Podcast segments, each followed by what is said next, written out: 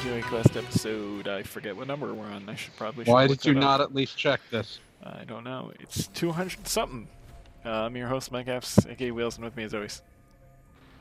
Uh, exasperated for now and all time. David Journey that one last game. This would be episode 209. 209. I knew that. No, you didn't. You made it very clear that you didn't. Totally no. I'm not even sure why you are choosing to lie now. I don't know what purpose it's meant to serve. I don't. I don't know if you know what purpose you meant to serve. I don't know. My brain is addled from like two hours of RE7. That's. You just gotta get going. You just gotta accept the mold into your life. I had trouble playing RE2 e- remake because I'm like, man, this is too scary. Man, I, I knew nothing. That, that game's got nothing on RE7. It's uh, it's a lot to get used to. Yeah. But hey, that's not an RPG. Maybe we should talk about some RPGs. Playing the role of Ethan Winters.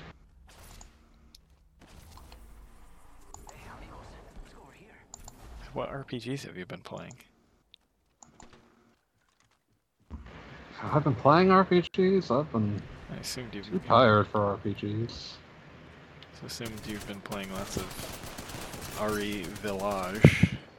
Yeah, which I mean, it's got there's RPG in it, mostly in the upgrade tree, but and the crafting, but you know that's more resource management, which you know some RPGs are really big into, but some aren't. Yeah. It's real good though. Yeah, I've watched, watched some people stream it. Seems real good. Shot some things with a gun, and they boom. Hands and I got mine and gave it to a big man who gave me more gun.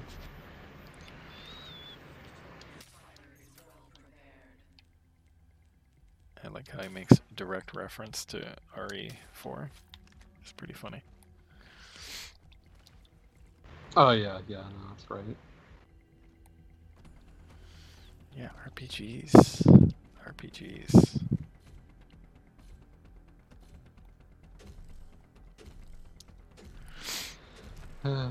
but yeah, uh, I don't know. I, just, I haven't had it in me to RPG.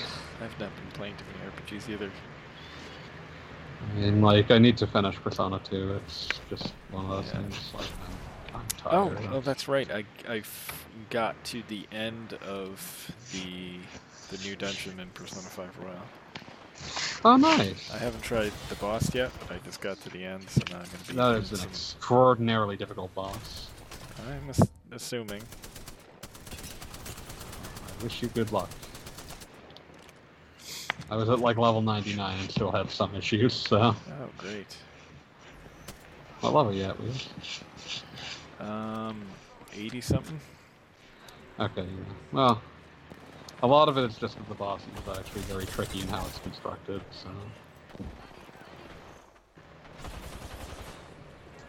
Yeah. Um, yeah, I don't know. Other than that, I just wanted really low impact stuff, so I'm Yeah. playing a lot of Street Fighter, and I played some Scott Pilgrim versus the World Complete Edition. Sweet. It's fun. It's a good game. Good beat 'em up. I always like a good beat 'em up. Uh, you know, not not. I mean, it's got plenty. Of, it's got as much RPG as like River City Ransom. River City Ransom's good. I'm gonna go play that. You've got to switch with uh, the online subscription. You can play River City Ransom. Nice.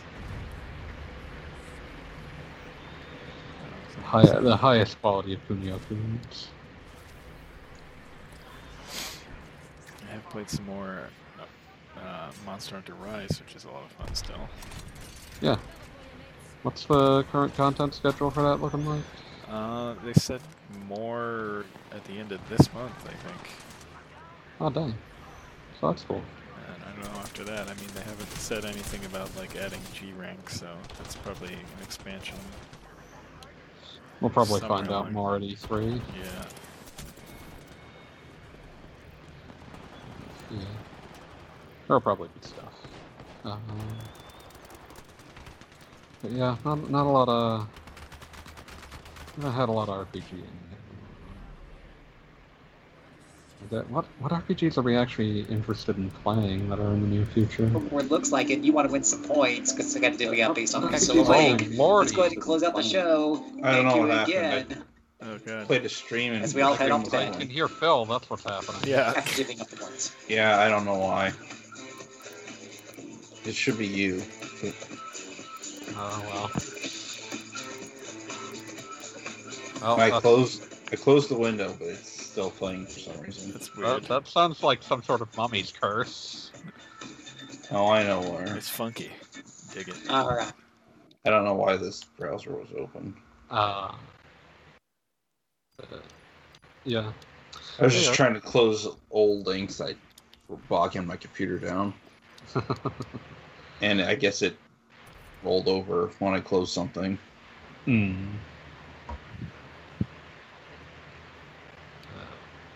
Good to hear from you, Eric. Yeah. Mm. Introduce yourself. All right, this is Eric RPG. It's been a while, Hmm. but uh, I took the entire week off to get my COVID shot today. Oh, good. First or second? Second, Good, good. That's the one that can really hit you. Moderna squad. Nice. Pfizer, Pfizer boy. I'm the Pfizer boy. I don't know it's what. weird wheels- because like the Rite Aid I got my shot at, the the one the Rite Aid in Jefferson and the Rite Aid in Asheville were doing Pfizer.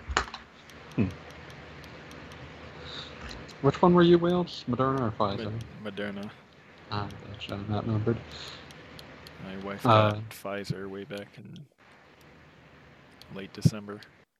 Yeah, yeah. One of them healthcare workers. Yeah. Um, but yeah, uh, oh, good to hear you're all vaxxed up, uh, or at least will be when that finishes taking hold in like two weeks. Yeah, I'm kind of sore right now, Yeah, I know the feeling. but it's not as bad as it was the first time for some reason. Yeah, I, the soreness was worse for me the first time, but the fatigue was worse for me the second time. Yeah, I might be feeling it in the morning. Yeah. But uh, as to what I've been playing, I got through Persona 5 Scramble, Oh, nice. I need No to get back. spoilers. Slight Yeah. slash Strikers. I like. I think, I think Scramble works better. Yeah, Strikers but- makes it sound like it's a soccer game. I would play that. Listen, I don't know enough about soccer to disprove that. Well, Mario Strikers. It's true. It's true. Hmm. It does, however, beat Mega Man Soccer. Nothing beats Mega Man Soccer. Yeah. Nothing- Speaking of speaking of Mega Man developments, uh, Rockman X Dive is coming to Steam apparently. Yeah, I I don't know why, but it's there. So other people who don't like mobile games can play it. Yeah, but it's still a mobile game, no matter where you put it. Yeah, but at least you won't have to play it on your tiny little phone. That's true. That's true. I miss when my phone had a bezel because my palm keeps accidentally typing things, and its opinions are not useful. Uh, I thought the game was pretty good, but I still need to do like a, an audio review for it because that's the thing I do now on my podcast, for my podcast, and as part of my uh, Patreon. Nice. But um, the thing I didn't, the thing I think brings it down a little bit is that it's more or less a rehash of the first game's plot. I mean, that's just kind of uh, what they were gonna do with a spin-off, but it's at the very least more interesting than. but but I will say that they looked at the faults of the original game's plot and pacing and streamlined it so it works better.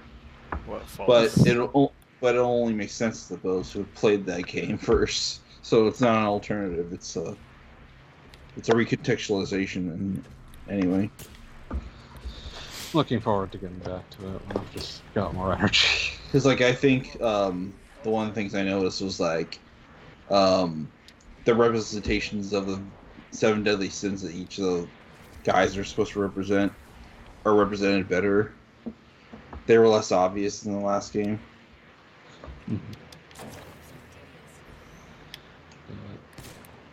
Like yeah. Sloth doesn't even have a monarch. It's just this is Sloth because they didn't even bother to show up.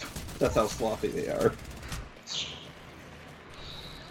Yeah, like I said, I'm looking forward to getting to it when I've got more energy. But I've just been, I haven't had the energy to play games with actual long-term ramifications in them for a while. But um, other than that, I played through Judgment. Nice, nice. That's a good game. But uh, it's like one of the things I didn't like is uh, the fact that you can't, unlike Yakuza Seven, you can't use your phone to call a taxi whenever you want. And um, the friend events are kind of annoying. Like, why didn't they treat them more like side cases? They're very, subsets? they're very arbitrary in a lot of ways. and um, some of them you have to do stuff like drone races or play mahjong. Stuff that you wouldn't be expected to do in a Yakuza game, you have to do here.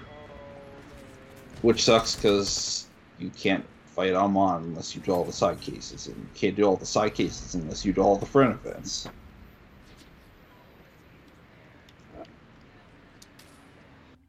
Yeah, it's uh, it's it's a lot of game.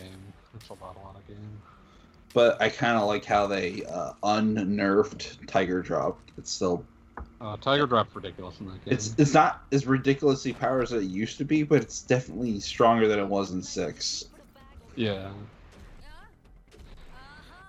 Yeah, I I like Judgment. Um, oh yeah, I think Lost Judgment was actually announced after our most recent podcast before this one. Yeah, it did. So they, they decided that Judge Eyes was a bad name. I mean, Judge Eyes was really specific to the plot of The first game. yeah, and I can't imagine how that was going to work, so they just decided Judgment was the worldwide title now. Yeah, yeah game looks. Okay. Judge Eyes is like very specific to what happens at the very end of the game. It's also the fir- beginning of the game. Like it's it's a much more eyeball focused game than Judgment, than Lost Judgment seems to be. I don't want to spoil too much. It's a good plot, but uh, See, I almost thought that the game was gonna have some kind of supernatural element in it for whatever reason, but it only kind of did. it's nothing super particularly supernatural in Judgment One, to my rec- to my recall. Yeah, it has more to do with what the hell he was experiencing at the very end of the game. Oh, that's I think that's just artistic license in terms of how the story's being presented. Mm. Yeah, that ending's pretty wild and like kind of, you know, it does a lot to make the game. I kind of like how Kaito is basically the stand-in Kiryu of the game. Yeah, but like he's the secondary character, which makes him just like the weird dumbass. Mhm. Uh, yeah. Um, yeah, it's it's interesting. Like Lost Judgment shows that like the three sort of leads of Judgment One are still gonna be there, even though one of them particularly doesn't seem like he has a lot of reason to be there. So it'll be interesting to see where he's, why he's there. And uh, uh, the main character's name. Uh, my brain stopped working. I Yagami? can't. Yeah, Yagami. He kind of reminds me of a weird mixture between um, Kiryu, um, and even Ichiban, and but especially Akiyama. Yeah, yeah. There's there's a little bit of those characters. He's like a he's more talkative and personable than Kiryu, but he's still pretty like aloof Mhm. and like characterized by regret. Yeah. I kind of wish some of the side cases were a little bit more on the goofy side, but maybe they'll dive into that later in the next game. I'm just remembering the side cases that are like true absolute nonsense, like the point where a guy just like asks you to pretend to be him while he goes to, well, he goes back to the airport to retrieve. Other, other wheels. troops- Hello? Hello. Yeah. Hey, wheels. You don't sound like you're in a tin can anymore. Yeah, I plugged in my PS4 controller and it took over everything. Mm. Yeah. it So you were seems to hearing- think that it has rights to a lot of stuff. Yeah, so you were hearing me through the PS4 micro or the PS5 controller microphone. That explains why you sounded like just absolute ass. Yeah. Mm.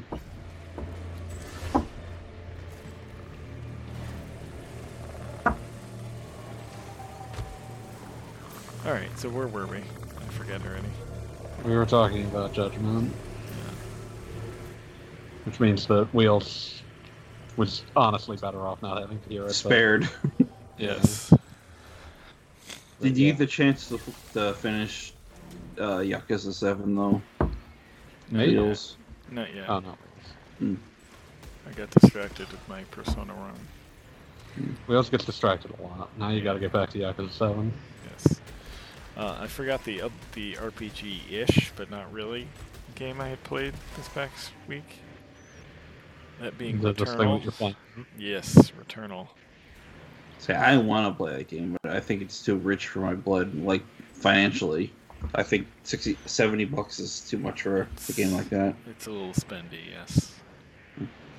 Did And especially, especially with, especially when it has that crashing issue, and the, I don't think they're gonna fix the problem where they designed the game to not have a save feature anywhere, like not even quick save to let you turn off the game so you can just resume it later. They've already mentioned they're looking into that. Oh, Yeah, but why? Why would they develop the game not like that to begin with? Because that's just it's just hmm. roguelike design. roguelike design is bad, but yeah. I mean Yeah, but like the thing is, the game's not designed for short roguelike play sessions. I mean Risk of Rain 2 had the same problem. And Risk of Rain 1. that was also bad. It's a roguelike, but they expect you to play the game for several hours Right. before you get somewhere. So I being mean- able to save in between that would be fine. I mean, if it took an approach like uh, Shiren the Wanderer and Dive, ty- the Tower, the five That- game, Dice of Fate or whatever. Yeah. Where you reset your progress to zero after every tower you go through, but at least you don't have to do that anymore.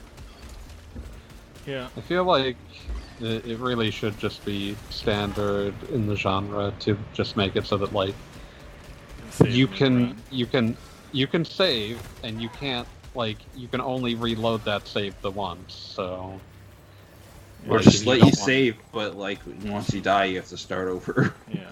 yeah, that's what I mean by you can only load that save once, like just to return to it. But like, I mean, like this is me speaking about a genre that I categorically hate. So Actually, I'm not sure if like you actually do save progress, like because like apparently there are biomes in the game, and those are like your levels. But do you have to like go back to them every time you die, or do you just finish one biome and you can go to another one? I have no idea, to be honest. I, I assume there's some kind of fast travel at some point. I'm given to understand there becomes a way to move Yeah. through the game more quickly. And I will speak no more because, you know, I just looked up spoilers, so I didn't give a shit. Um, Uh, yeah, Phil, that was my problem with uh, Risk of Rain 2. It's a game I love, but they balance it around multiplayer, which means you can't really do mid-run saves. It's also, I kind of hated Sundered for the same reason. It's like, um, the ga- well, aside from the game just throwing every kinds of enemy at you, which is just completely unfair when you're starting out. But uh, games rogue-like nature means that you can never plan out a route, and the 2D nature doesn't really serve it that well. Yeah.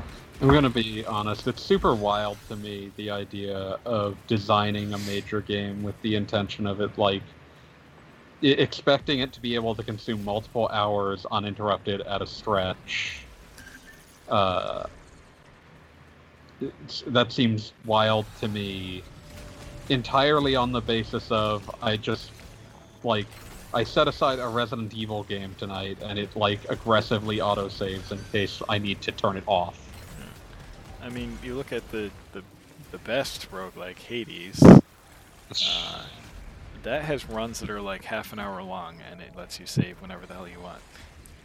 yeah, And- just healthier. The other game I played was Nier Replicant. Because after I It finished like Judgment, I played that for a little bit.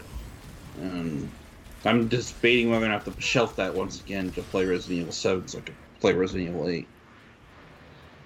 Like I don't know how much you want to, how much I should mention about Excuse me. where the game's new content is, but if you played it before, it's gonna be a while Ah, yet okay, before okay. you reach new Yeah, because like, I don't think you can do the mermaid quest until near the end of the second half. Or maybe it's an epilogue. I think. Yeah, we won't speak too much since you know spoilers and all that, but the new content seems to be backloaded. Is all I'm saying. But like, it looks like a remake, but it feels like a remaster because they didn't do enough. I mean, there's apparently quality of life improvements in the game, but I can't remember what they actually did to fix the game from the original. In general, from what I've observed, like watching friends play it, it seems like they just sort of made it smoother. Eh, Like it just less and janky. feels a little less janky. Like, But it's not like they top to bottom like reworked the combat. I don't remember if the game, the original game, had fast travel or not, but quality of life improvement could have been letting you do that earlier for reasons that they don't have to explain. It just lets you do it. Just let me skip this. Yeah, I don't know. But it's, uh, it's it's another one of those thing they could have another thing they could have fixed is like just letting you queue up all the side quests all at once, so you don't have to keep going back to the area to get another one. Yeah, some things ain't changing. I'll put it that way. Yeah, I bought that game and I honestly have no desire to play. it. Or you know, rebalancing the game to make drop tables for certain mats for the game easier to get. Yeah, I don't think that's changed. It's one of those things. Like I don't know. I've, I've I feel like I need to I need to properly play Automata because people really love that. But Or I to, feel like or remastering the soundtrack but not including the original, just to let you compare the two. Did they remaster the soundtrack. I wasn't paying Yeah, attention. they did. Oh, okay. I mean, it's mostly the same. It Yeah. makes me wonder why they even bothered because they could have just resampled the original t- score. Bullet That would've points. been- That would have been fine. Yeah, I don't know. Like I, I feel like I've had my fill of Yoko Taro personally. Like I, I'll get to Automata someday, but like But I will say that being able to play as young Nier makes more sense than old Papa Nier Really? because the dynamic between him and his sister and the certain lines that he gives other characters because of that relationship make more sense. Interesting. yeah. Also, it's, gonna be a it- also it's less creepy that he falls in love with Kaine. Yeah. They're I'll- that much closer in age. Mhm. Did that happen in the original? I really don't remember. Well, It's- they it's they hint at him implied. having feelings, but they never had Kaine reciprocate those feelings, or, until like maybe the very end. Yeah, I'll go. I'll get around to Automata. I probably won't play Replicant because my playthrough of the original Nier did not impress me. So. But um, that's all I've really been playing other than getting through Ultra Sun at like breaks at work. You want to be a master of Pokemon. You got the skills to be number one. So, and I was just reminded of how unbalanced some of the trial challenges in the beginning of the game are, Hmm. or just um, some of the the random Pokemon matches. Like you fight the veteran guy at the top of the village and right in front of the Pokemon Center, and he has dragon Pokemon that you at that point don't really have a way of combating because uh, ice Pokemon are slim pickings in that game as well as dragon Pokemon. I don't. Can't wait for wheels to continue to fall down cliffs. I, I, I don't know. Did I mess up? No. Okay. Because you all cut out. Oh no, no, I was just I was just typing something, so I muted myself. Mm. Is Wheel still here? Yeah, I'm here. Can you hear me? Okay. Yeah. Can you hear me now? Good. Yes. And I was just trying to get through Ultra Sun so I could then play Let's Go Eevee. So I could then finally play Pokemon Sword. Why Got to make you- sure you keep the lore straight. Why would Yeah. you make Let's Go Eevee a requirement? Man, like, it's not worth it. Well, I have it, so I'm gonna play it and then I'm gonna sell it probably because I'm probably not gonna like it. Godspeed. It's a fun. Pokemon games retain value. You'll be able to sell it this time anyway. Um, Well, I just thought that I'd buy it because it'd be easier than trying to rent it off the yeah, GameFly. that would be impossible. Um, yeah, it it sounds was like, like- every, And it was like 34 bucks at Walmart when I bought it, so it's not too at the very least I could sell it for 40 and get a little bit of profit out of it. Meh. I just need to get the time, the time to play it. Yeah. And also, I need to like get through my other 3DS collection because guess what? Cartridge shot's happening.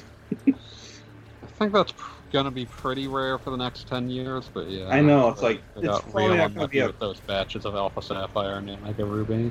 It's not going to be really a problem for me for me because I'll probably play through those games before the 35 or so years is up on those cartridges. But better play them now until unless unless I forget, and then won't be able to later. Smoke them while you got them. What's the deal with I'd be- cartridges? Basically, a batch of Alpha of Omega Ruby and Alpha Sapphire cartridges in Europe uh, for 3DS went bad way way earlier than their expected lifespan of like 20 or so years. Oh, So like there are copies of those among the European batches that have already just ceased to function. oh.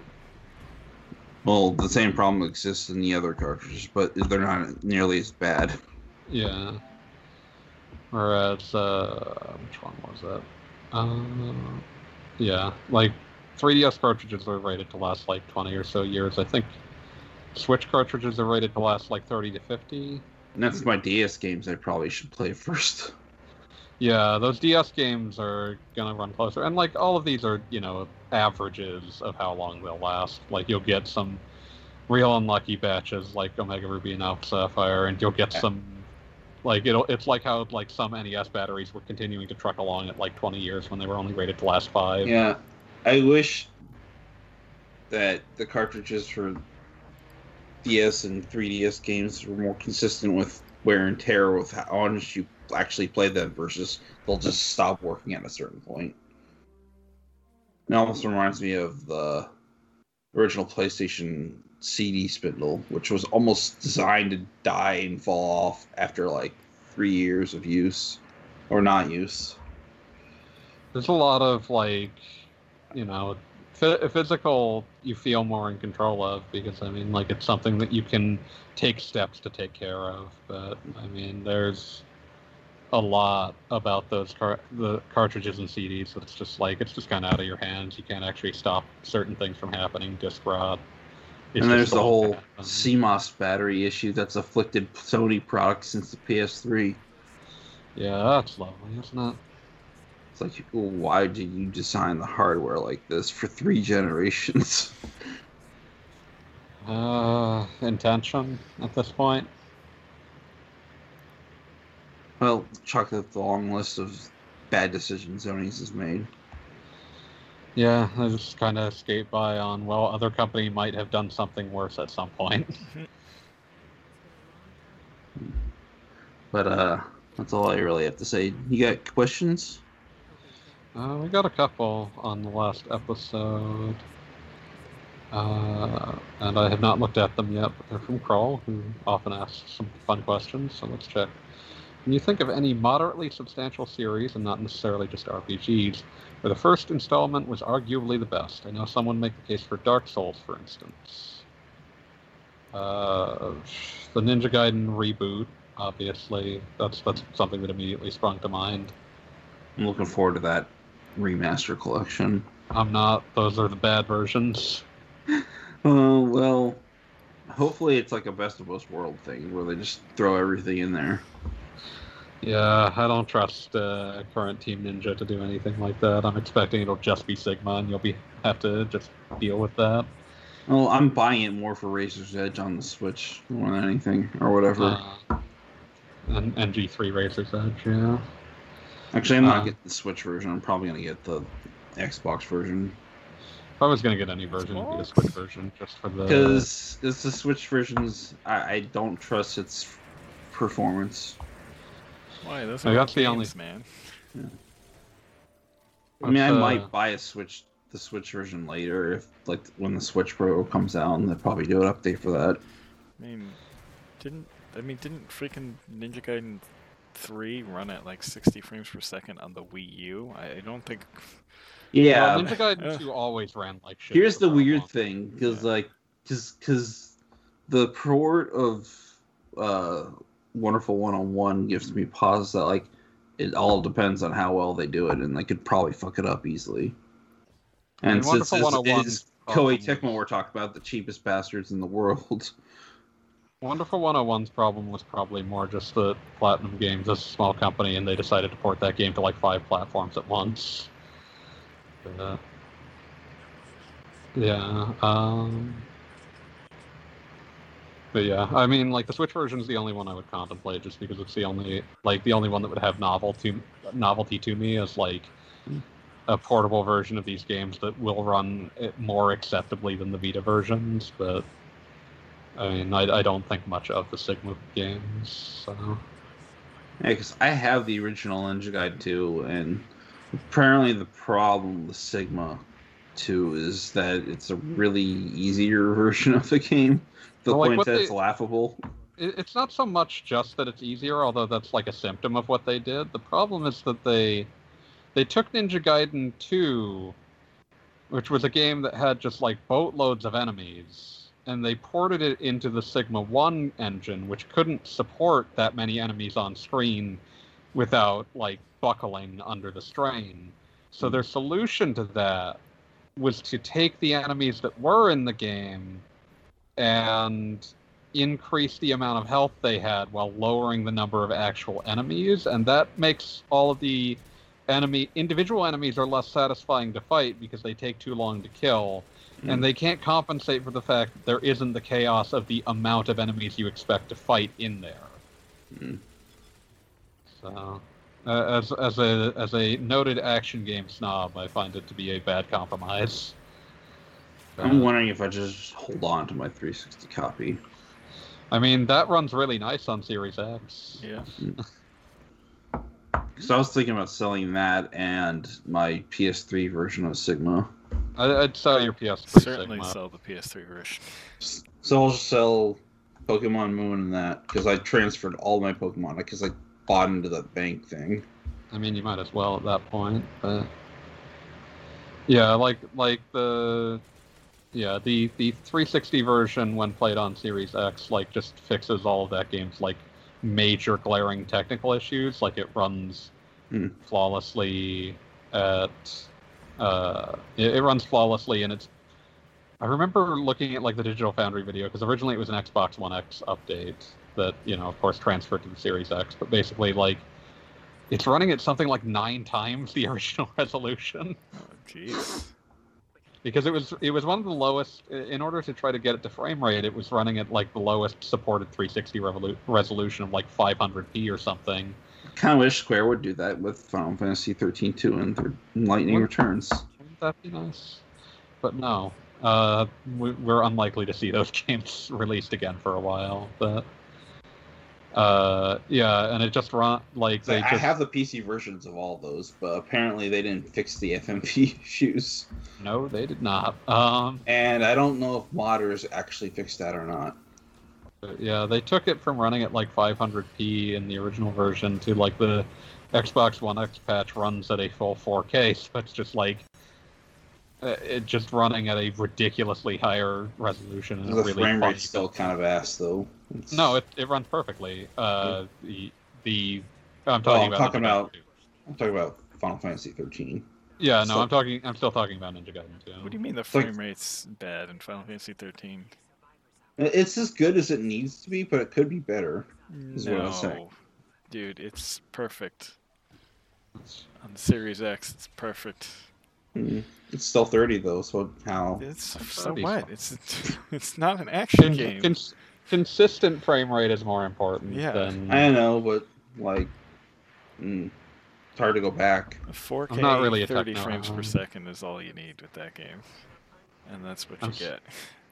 I'm, I'm still lost in like I still think one of the funniest charts I've ever seen is the like how RE Village runs on every platform chart that's like ray tracing enabled like 4K 45 frames per second target. Here's the here's the funny thing. It's It's a like wild number. if you if you run a game like Resident Evil 2 at an uncapped frame rate and you have a good rig and you can play it at 120 frame uh, FPS, uh, it actually like I don't, it, it must be a thing with PC games that do this because like they tie your damage values to the frame rate. So the higher the frame rate, the more damage you deal. And this is how the speedrunners get to the game with the knife and just they just murder everything with it. yeah, I would imagine that it's just polling each frame for whether the knife is in the enemy. But yeah, like I don't like you know that's I don't think they bothered fixing that. I think that's a feature. now. fixing that would be really fucking hard is the problem because like uh, i don't like Which I wa- I'm wondering if that actually would affect the PS4 and the Xbox at one versions because they're playing at a higher frame rate now on the newer hardware. i mean they're probably it's probably affecting them the same way because i mean it's probably the same code but It just won't be as broken. yeah like i mean it's it's one of those things like best practices say that you shouldn't be tying like that kind of thing to frame rate because like frame rate's variable and all that shit but like there's so it's so hard to have like a to have the entire game's calculations working on a timer that's independent of frame rate for that sort of thing so I gotta listen to a rattle, so I should stop. But yeah, can we think of any other games like going back to Carl's question? Thinking of any other games that are uh, better in uh, that that had like the first one as the the best rather than one of the sequels. Hmm. Um, Alundra. Yeah, there's only one Alundra sequel and it's extremely bad. Well, uh, Alundra 2? What's Alundra 2? Let's not think about it. It sounds like a bad dream. Um, Uh. Dark Souls.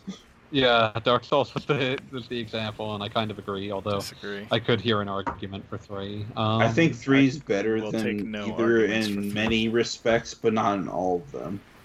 Yeah. Uh, we can all agree that Wheels is wrong to say two. Um, I like the atmosphere of two, but that's really all I like from two. That's fair. Um, You're wrong, This- but that's okay. The atmosphere in the story, all the lore involving too. uh, see. I'm trying to think of any others. Like games have the advantage of being so mechanically iterative, so a sequel has like clear things Uh, to try to. Persona Four is better than Persona Five, in my opinion. No. That's not Get the first game, shelf. but I also disagree. it's a yeah, it's not even the first game of its type, but um, yeah, like like even if we were saying first game of that style, that would be three, and that would be patently wrong. yeah, because Uh. three's rough.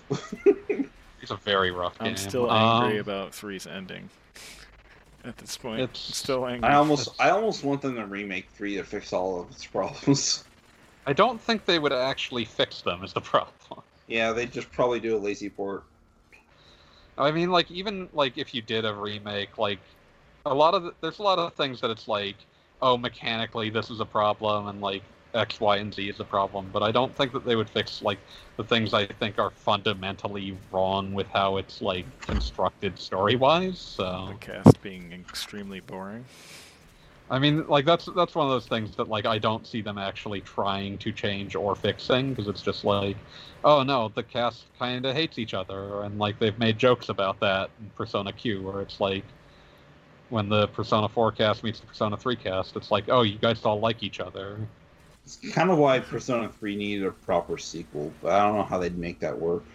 I mean, they they did a second scenario, and that second scenario is about how they all immediately degenerate into distrusting and hating each other. So I, I don't. I think that they feel this girls get into a cat fight because they all love the main character. that was the dumbest shit imaginable. I'm reminded of how much I was pissed off when I finished Persona 1, and like the ending is the main character paired off with like the the lead girl who he had essentially no interactions with because she spends most of the game it's like three separate personalities wandering around. Mhm. and it's just like why? What what happened here? Yeah, whatever. It's yeah. But yeah, uh I think of- they need to do something different for six and and like onward though, because I think I think the high school setting either needs the high to school be, setting's never going to go away. It's probably not going to go away, but it probably needs to be refocused a little.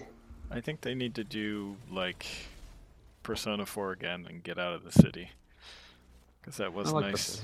I, I do too. I just would be a nice, nice change. I would say I would actually go the opposite extreme and expand the city. Interesting. but But if they did that, they'd make it more like Shin Megami Tensei 5, so that's probably why.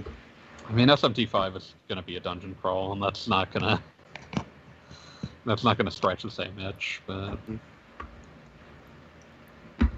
But um, they do need to maybe reconsider whether or not the main character should be male or not. I mean, it would be nice to have like a choice on that, but like it's always going to end up being a case of they're going to have to pick one. They're going to have to pick someone, and eventually, I think, and I think that the developers, being who they are, are always going to end up picking male if they have to pick just one. But uh, back to Persona 5 Strikers, um, like I could definitely see a Rido game being made based off that engine. That would be fun. You make sense. Yes, please. Gimme. Gimme. Let's see. She's Rido, looking no. forward to Nocturne coming out and cursing at the game for killing you so easily. Eh, I'll play it again eventually.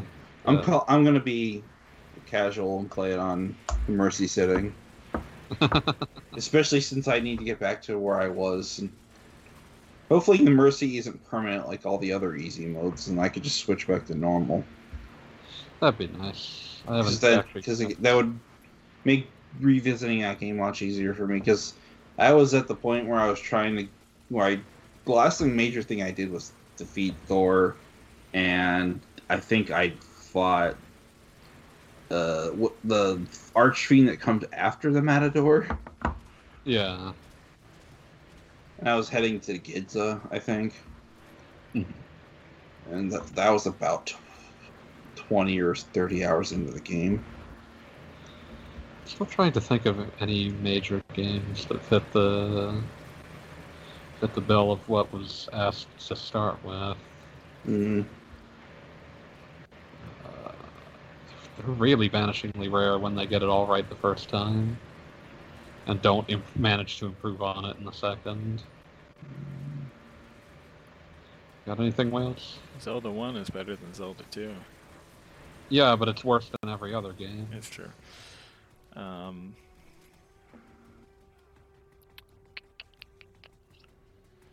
Uh, uh, Uh, Destiny 1 is better than Destiny 2. Yeah, but they're both bad. Um, Wow. Legend of Legaia versus Legend of Dragoon. Legend of Legaia is a much better game. Legend of Dragoon's not Legend of Legaia 2. Eh, it- they have Legend in the title and they were made by the same team. Where are they? And They they're weren't. kind of like the same game. There's a Legaia 2 that is actually an, a Legend of Legaia 2. I remember very little about it, but Yeah, there is, but um, I was, ju- but I, it almost didn't happen. I think. it it took a while for it to come here, and it was released here by like uh, Eidos for some reason as part of their brief uh, Fresh Games label. Mm. How fresh was it? Uh, it had Mr. Mosquito and that's so re- relatively fresh. I actually never got around to playing Gaia 2. I have it. I just need to get an emulator and start playing it. I played a bit of it. It's fun. Mm. Did any of you play Jade Cocoon? Uh, I played a demo and decided I didn't need to play more of it. Mm. Which does remind me that. Uh... oh, The, there was a Jade Cocoon 2, so I don't know how good that was compared to the original. Yeah. Um, this does remind me that I uh, have set myself up to, when I have the energy, play Skies of Arcadia Legends. And if I manage to finish that before Wheels ever plays the damn game, Mm. I will. hi- His life will be forfeit. Um, some people, what? some people think Shining Force 2 isn't as good as Shining Force. What do you think about that? They're wrong. I don't think I would go with that. Yeah. I was actually going to say this this one would be a matter of debate, but in my personal reckoning, the best Grandia is Grandia 1. Hmm. I can s- Thematically, I, can think it's that. better than 2. Oh, for sure. Uh, it's, it's I, I like the 2D. I like the style and characters more. The gameplay's a little better in 2, but I think that overall, as a package, I would prefer to.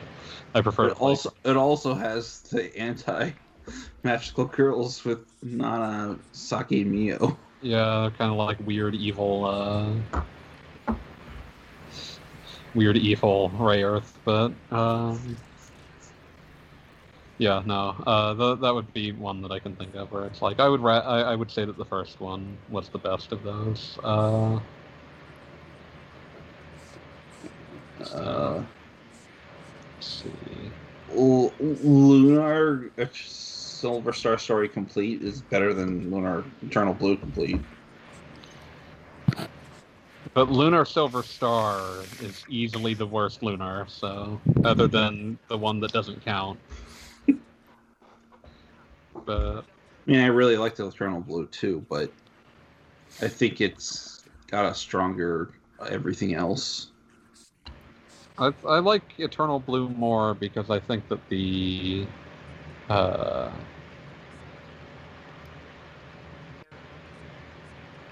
let's see, I, I, I like uh, sorry, my, my brain died. I, I, Mm. I like I think as a complete package, I like Lunar Two better than Lunar One, even though I have more nostalgia for Lunar One. Mm. I think that the narrative that it's doing is more interesting, and the uh, overall flow is more interesting. Even if I did have, even if when I finally played the Sega CD version, all I could wonder is what the hell the spell pressure cooker did. Damn you working designs. Hmm. Let's see. Um,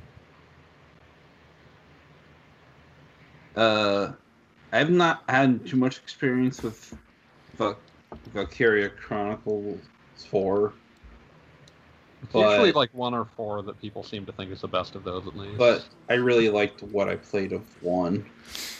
yeah, Well, I mean, listen, two I or need to three, get back to one. two and three are not the best. I don't think anyone's going to make that argument.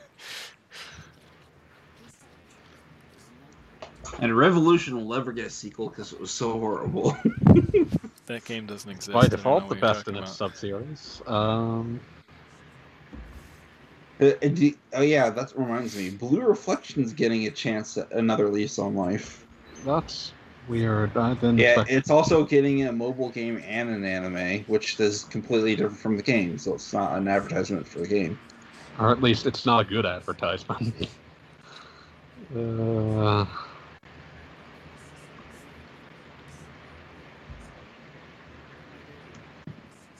Mm. Let's yeah, I think. Oh, oh, wait, here's a game that got it right the first time, but it's from a trilogy that was altogether not that good, but the first Mysterious Trilogy game in the Atelier series was better than the other two. Yeah, which uh, which trilogy was this again? The- Mysterious Trilogy, Sophie. Oh lordy, yeah, the Firis is the one that really goes off the rails Yeah. and they don't fully recover. Yeah, like my problem with Firis is that it felt like it had no direction at all. It's like, yeah, you got a time limit to be at a certain place at a certain time, but I didn't feel motivated to do that. And I didn't like just meandering either because it wasn't that rewarding.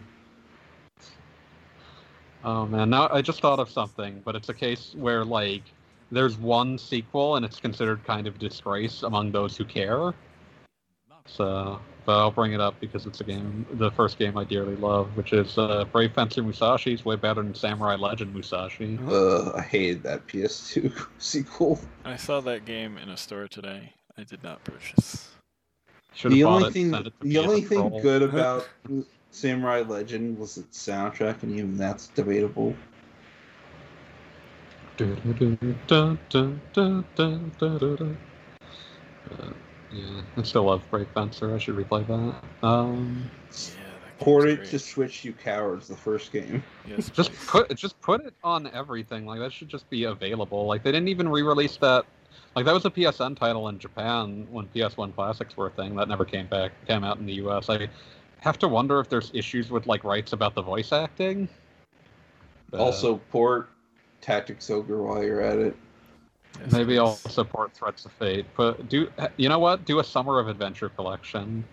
Put that and Legend of Mana and I guess Chrono Cross if we have to. Or hell, just package. just just give us a Tactics Ogre collection.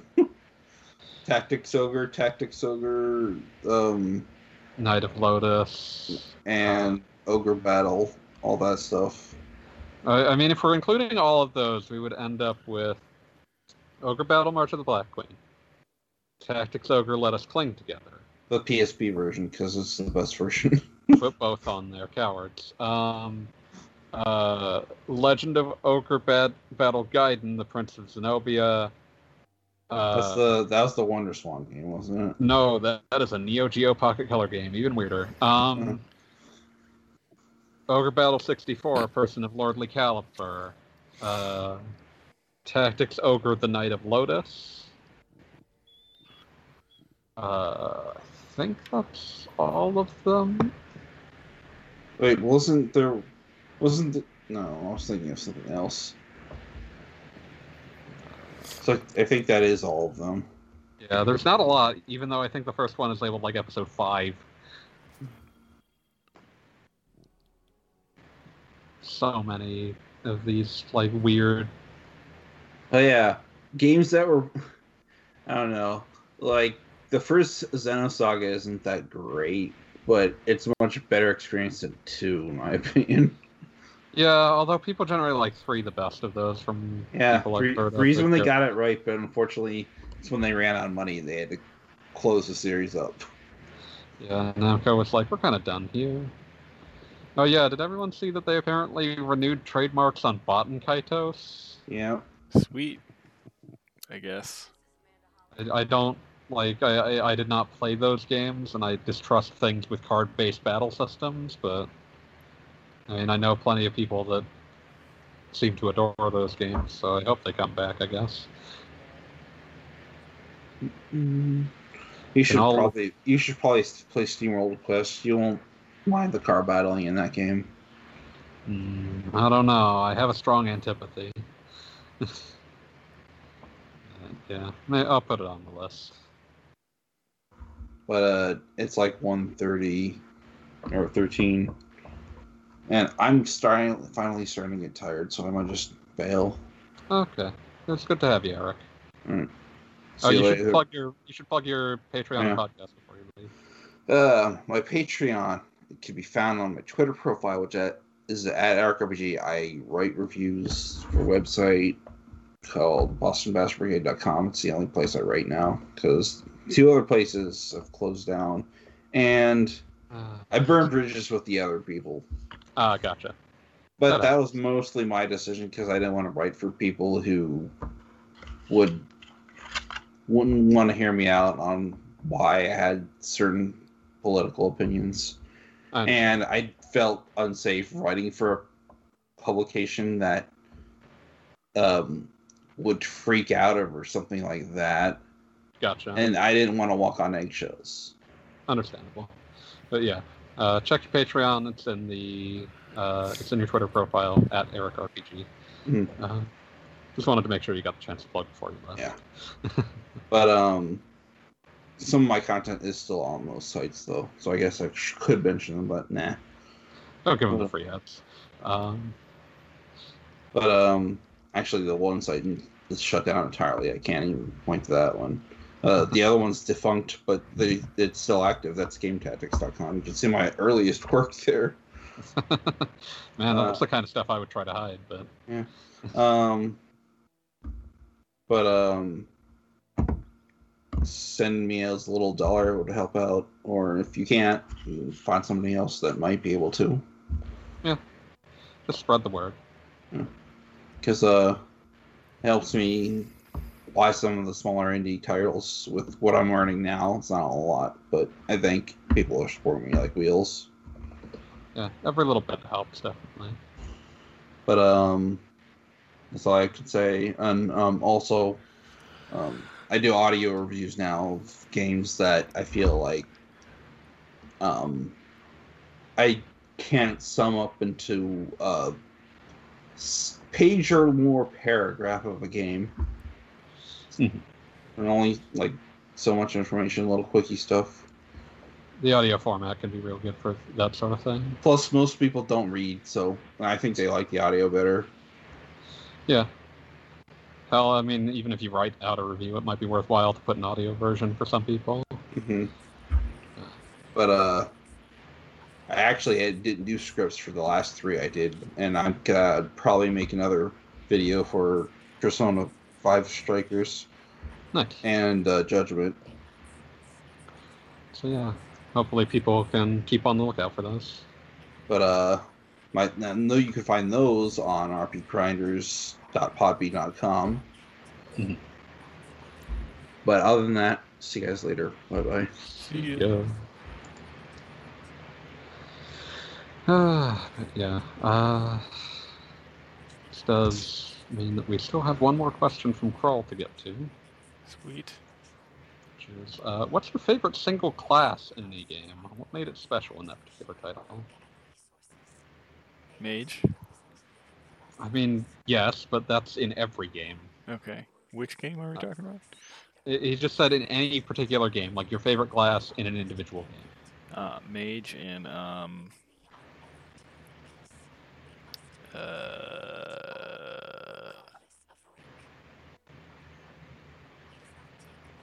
Figure in a bread box.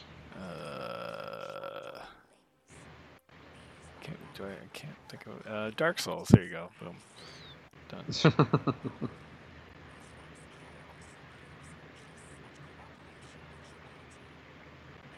yeah, I know you you love your whiz biz. It's all about the whiz biz. Like that can make or break a Souls game for you. Is the capacity to whiz biz. Which is mildly funny to me because every single patch to Dark Souls 2 just made it harder to do whiz biz.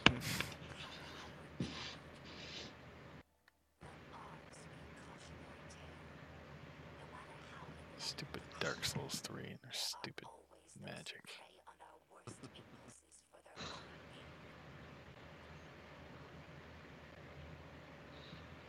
Yeah. Uh, as for me, I'm trying to think of. Oh, right, you didn't answer the question. Yeah. Also, you you got quieter for me for some reason. I'm not sure what happened.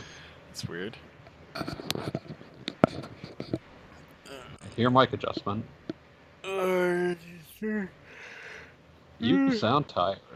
nope. Not tired.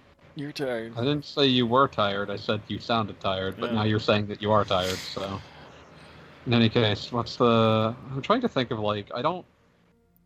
A lot of my favorite games are often ones where you d- don't have really rigidly defined classes. So like when I get like a job system, I like messing around with like a bunch of them. That's why I like things like FF5. Or I like games like FF7 where it's just anyone can be anything if they put their mind to it. Uh, but uh, if I'm left to my own devices, I will always make a dancer because dancing is fun in real life and dance combat dancing is very good. Uh, but that's not native to a particular game. I do that in every game where I have dance, where dancer is an option. What about a tiny dancer? Hold me closer, tiny dancer. Count the headlights on the highway. Lay me down in streets of Leyland. We're banned from Twitch TV today. Oh shit! Stop! No more. Don't you DMCA my goddamn Twitch channel. Shutting you down, Will. Why are you on Hoth? Um, because because Sure, it's not Hoth. It's Europa. It's a real planet, Hoth. man. Um, It's a real planet. technically a real moon, but okay. It's a real moon. That's no moon. Um, see. Uh, I was a big fan. Uh, I'm always a big fan of persuasive classes. I like talking around things. Oh, I've thought of one that I had a particularly good time. With. I was gonna say Uh, talking was basically my class in Outer Worlds. Oh yeah, no, that's always fun. But uh, I thought of one that I particularly can think of as enjoying on a mechanical level, and that's uh, Vanguard as it worked in Mass Effect 3, which was a class that, like, the, the first game, Vanguard was just your weird half step between being a, uh, you know, a quote unquote mage and a quote unquote warrior. So you had the soldier that was all guns all the time, and you had the uh, adept that was all biotics, aka magic, all the time. And then you had Vanguard, which was your half step between the two. But in two, they introduced this idea of like, well, every every character type needs their own thing that they do, and so Vanguard got the ability to charge, where they would just like rocket forward into an enemy and hit them. And that was really cool, but they didn't really have anything to do once Hold that on. happened. Okay. Hold on. Be right back. PJ? There was a little Spanish flea, a record star he thought he'd be.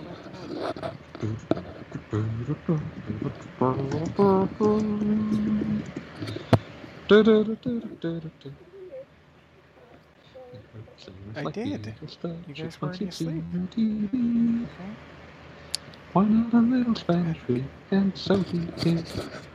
Inside a doggy from my trip. He out in the sea, What's that? still singing a sweet harmony. As bright as anything can be. That's He right. walked back to around sleep, okay? and said, Heat on the town. Alright, I'm back. Okay, sorry about that. Um, I was singing Spanish Flea while you were gone. Uh, Alright, hold on. I'll be right back, children.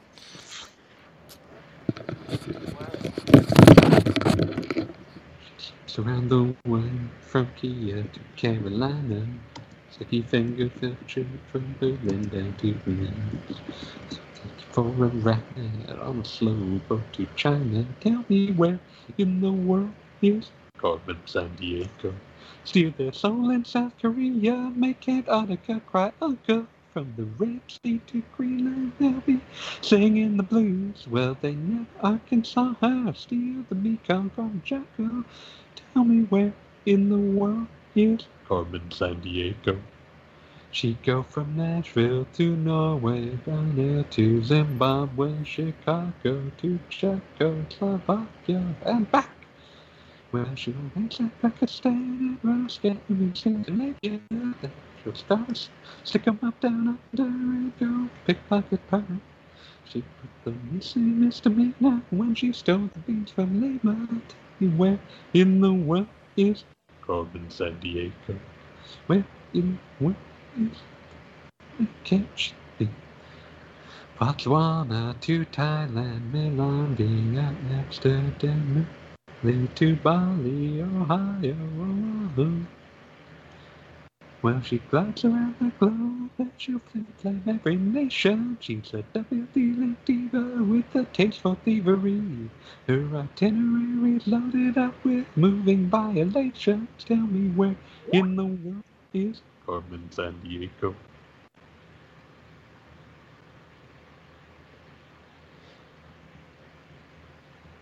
Where in the world is Carmen Sandiego? In the world is Carmen Sandiego? Where in the world is Carmen San Diego? Watch your back. Ah, thank God for acapella. Let's see. Um, I'm just gonna end up turning this into karaoke hour, waiting for real. Sorry to all listeners and to the. Well, actually, no apologies to the Digital Millennium's Copyright Act. That stuff is uh, overbearing. But apologies to all listeners. Um,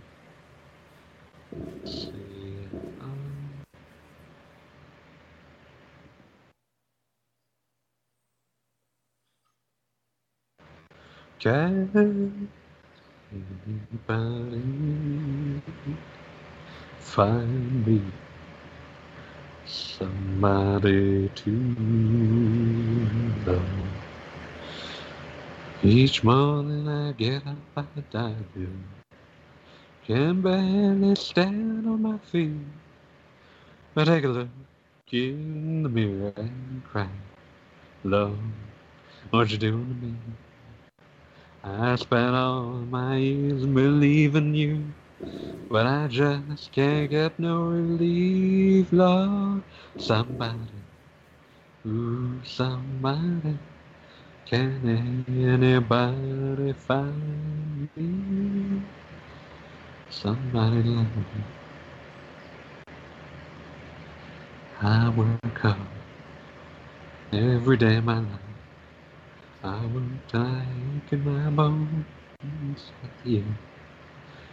I take home my heart and lay all my own. I get down on my knees and I start to pray till the tears run down from my eyes. Love somebody, ooh, somebody, can anybody find me? Somebody.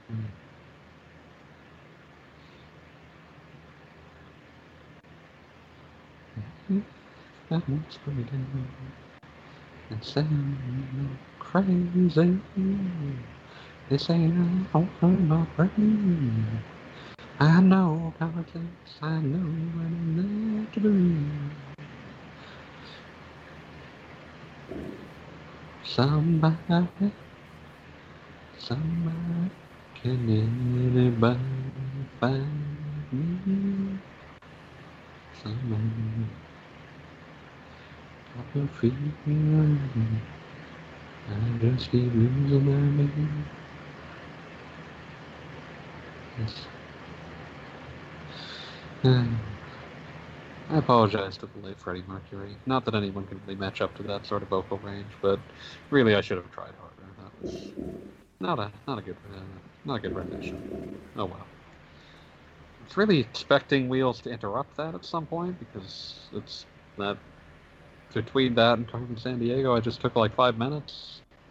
Hopefully he'll just cut all this, but I don't know that I trust him to. Uh, in case he doesn't, uh, since Gaijin isn't here, I want to plug his uh, book series that is available on Amazon and Kindle Unlimited, uh, Princesses of the Pizza Parlor, which, to my knowledge, has uh, nine, maybe ten uh, volumes available on Amazon, both as collected works and as Kindle Unlimited volumes. You know, uh, young girls playing D and D, a nice sort of young adult series to my knowledge. I, I'm so bad at remembering to read things. I feel terrible. So I just have to repay the repay the good man in what way I can by recommending the by you know plugging the series in his absence. Uh, it's available uh, under the pen name Michael Yarimizu, uh, Y A R I M I Z U.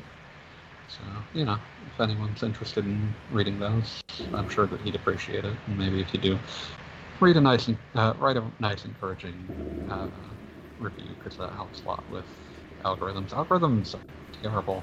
Every programmer should feel individually ashamed of how much algorithms control modern life and, on the internet and how much they determine who finds an audience and who doesn't. It's hard. It's hard out here for everyone.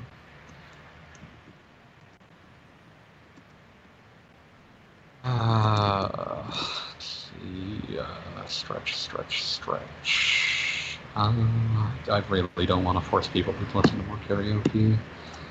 Uh, I guess I can talk about Lost Judgment a bit more while Wheels is gone. That game looks uh, bananas.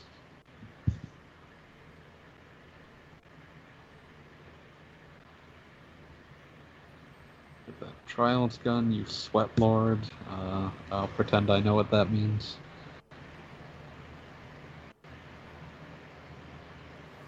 Uh,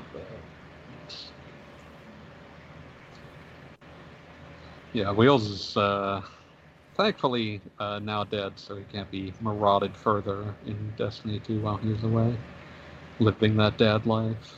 Uh, but yeah, Lost Judgment looks real good. Uh, uh, I, I'm pleased to see the Yakuza team continue to sort of uh, continue on their uh, merry way in terms of uh, reusing content so aggressively. I've, I've noticed like the the really good AAA devs have gotten very good at uh, being inconspicuous or natural in how they reuse content. I mean, like, there's no inconspicuous way to reuse an entire city. But I'm back. hey, uh, I managed to get through like three songs and uh, briefly rant about the Digital Millennium's Copyright Act while you were gone. Nice. Well, this one's gonna be annoying to edit. Yeah, no, I recommend that you edit all of that out. Uh, oh, I also I also briefly pu- plugged Gaijin's book, but we can plug that again later, so no worries. Uh, let's see. Um, yeah. Uh, in in progressing order of how likely someone is to be action to action. Uh, the songs that I was singing, I sang Carmen Sandiego and Somebody's Love by Queen, which is very much more likely to get you uh, Oh, great. All right. So, yelled at. So So I should look at Be sure to- a few strikes tomorrow morning. I mean, like it was not a good enough rendition to actually get caught by an Autobot, um, who waged their battles to destroy DMCA copyright violations. Um, but yeah, uh, favorite single class in the game. I think we were. oh yeah, I was talking about Vanguards in Mass Effect. Uh, but yeah, in Mass Effect 2, they gave you the Vanguard. Uh, the Vanguard class got the charge ability where you would just like fly forward and slam yourself into the enemy but there was really no way to that that was really dangerous at all times because you would you were putting yourself in the middle of all the enemies but you didn't have anything that you could really do up close after that that was effective. You were just going to have to like pull out your shotgun and hope that you could kill them before they successfully killed you since you were now surrounded. Uh, so in Mass Effect 3, they came up with this a secondary ability that only the Vanguard got called Nova, where you would like blow up your shield and like hit everything within like a 15 foot radius of you for like heavy damage, depending upon how much shield you had left. Yeah, I'm pretty sure that's the class I played in two and three actually. Yeah, and like that suddenly made the entire class kind of make sense, where you like sort of, you sort of wore down an enemy group, and then you charged into the middle of them, and then did Nova to destroy all the strag- stragglers. And like that, that suddenly like made the class work and make sense.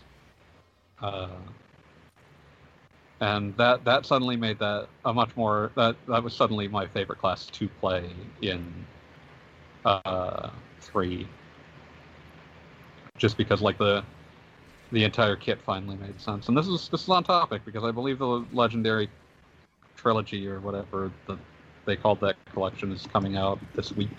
Yeah, Friday. Yeah, so you know, uh,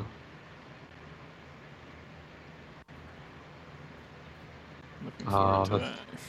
yeah, that'll be fun. Mass Effect Director hopes Legendary Edition will change feelings about that infamous ending. Yeah, not happening. Yeah, no. It's like it, like the issue is just that like, uh, I don't want to relitigate that again. Listen, It's just ultimately it doesn't matter because it's about the journey, not the destination. yeah, but that doesn't make the ending good. No, I didn't say that. I'm just saying Yeah, enjoy. You have three game, three games worth of awesome stuff. Yeah.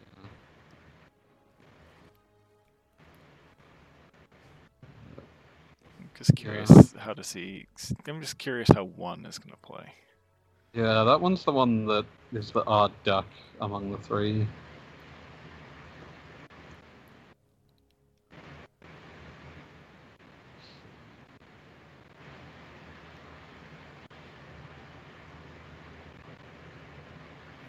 I guess they're hoping that like the extended cut is enough, but like the extended cut was always a band-aid on a like gaping wound, whatever.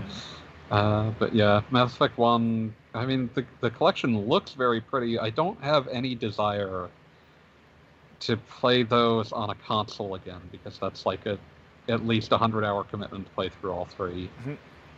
and I don't want to do that. Where my Switch version at? Yeah, the the rumor was always that a Switch version was in development at some point.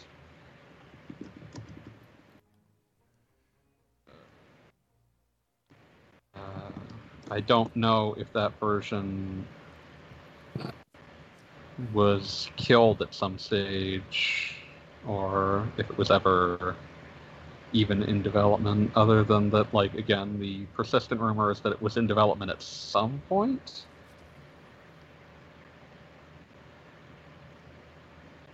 Yeah, who knows?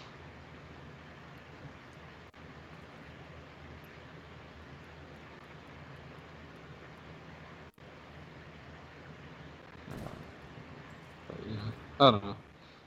Uh,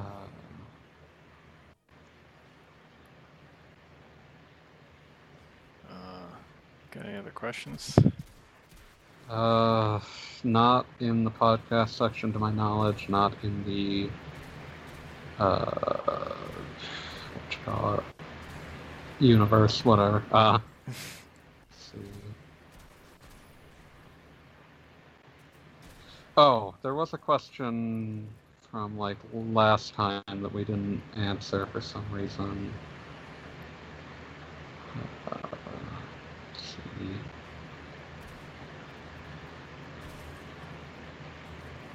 Oh yeah. Uh, destroying this. This was from Doomerang, I think. Tam kindly transcribed it. Destroying this here, so it won't be completely lost. Live question came in at the end of this week's Q&A quest. Uh, uh, Do- Doomerang, question for later. Would you play a remastered Grandia Xtreme? Yeah. Uh, Why not? Oh, there's another one from Crowlin here that I'll have to check as well. Um, but would you play a remastered Grandia Xtreme? Yeah, I would.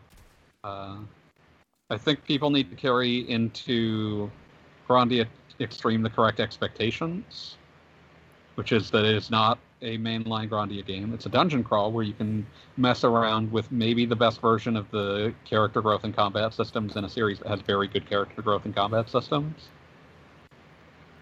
But you know like do do not go into it for the story. The story is bad. The characters are not interesting. Uh, but if you go into it understanding what it is it's a perfectly fine game and a very fun game in many ways. And if they put that on switch i would absolutely kill time playing Grandia Xtreme for probably hours on end so you know i don't know if you ever played that No, but I have it.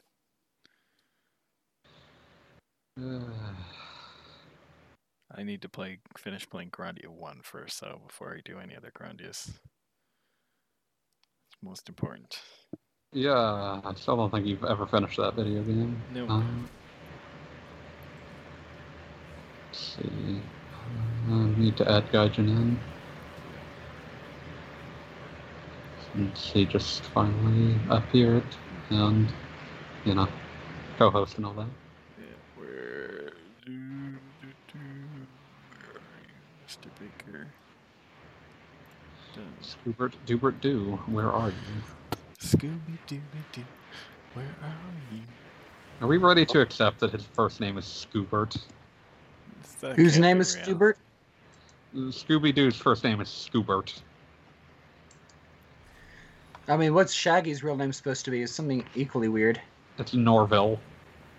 Yeah. Yeah, I could see that. Like the the thing about it is that Shaggy at least is like it's not like they made it so that his full name was Shagworth. That would actually be kind of cool. That would be unsettling. That's a terrible name. I'm terrified by it. I mean, logically, anything in that series is unsettling if you consider it too deeply. Yeah, that's fair. I mean, just Scooby Snacks by itself. Hey, Imagine having an entire food named after yourself. Is he named after the? F- or maybe he's named after the food. Not the No, food I don't think after that's the case. no, Probably not. no, it's just. I mean, I think it was just originally their nickname for whatever it really was, and then they just kept on with it. Yeah, I think there's at least some of those where there's like boxed Scooby snacks with like a logo on them that says that they're Scooby snacks. So Mhm. Scoobert snacks. Um, but yeah, so Gaijin, what you been playing?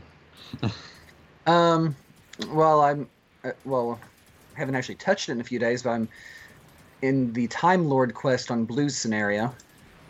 Oh, Sweet. nice, Yes, and I already beat T260G before that. nice. So. He's showing you up, Wheels. Yeah, yeah, yeah. Something, something And- Apex Legends. Yeah, and uh, and I need a last check on that th- saga impression, just so we make sure that everyone's okay with random stuff.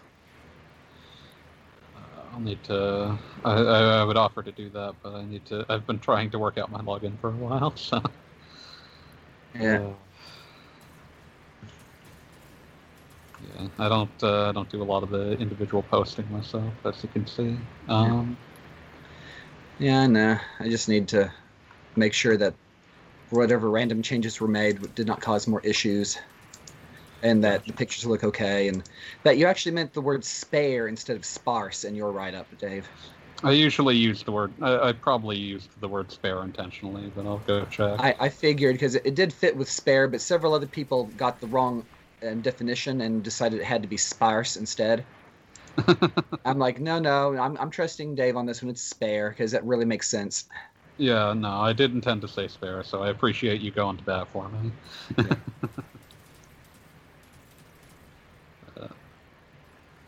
yeah. Um. But yeah, so Saga Frontier still ongoing. Uh, it's it's one of those things you can like sort of put on the back burner and just come back to a character every so often, which is nice.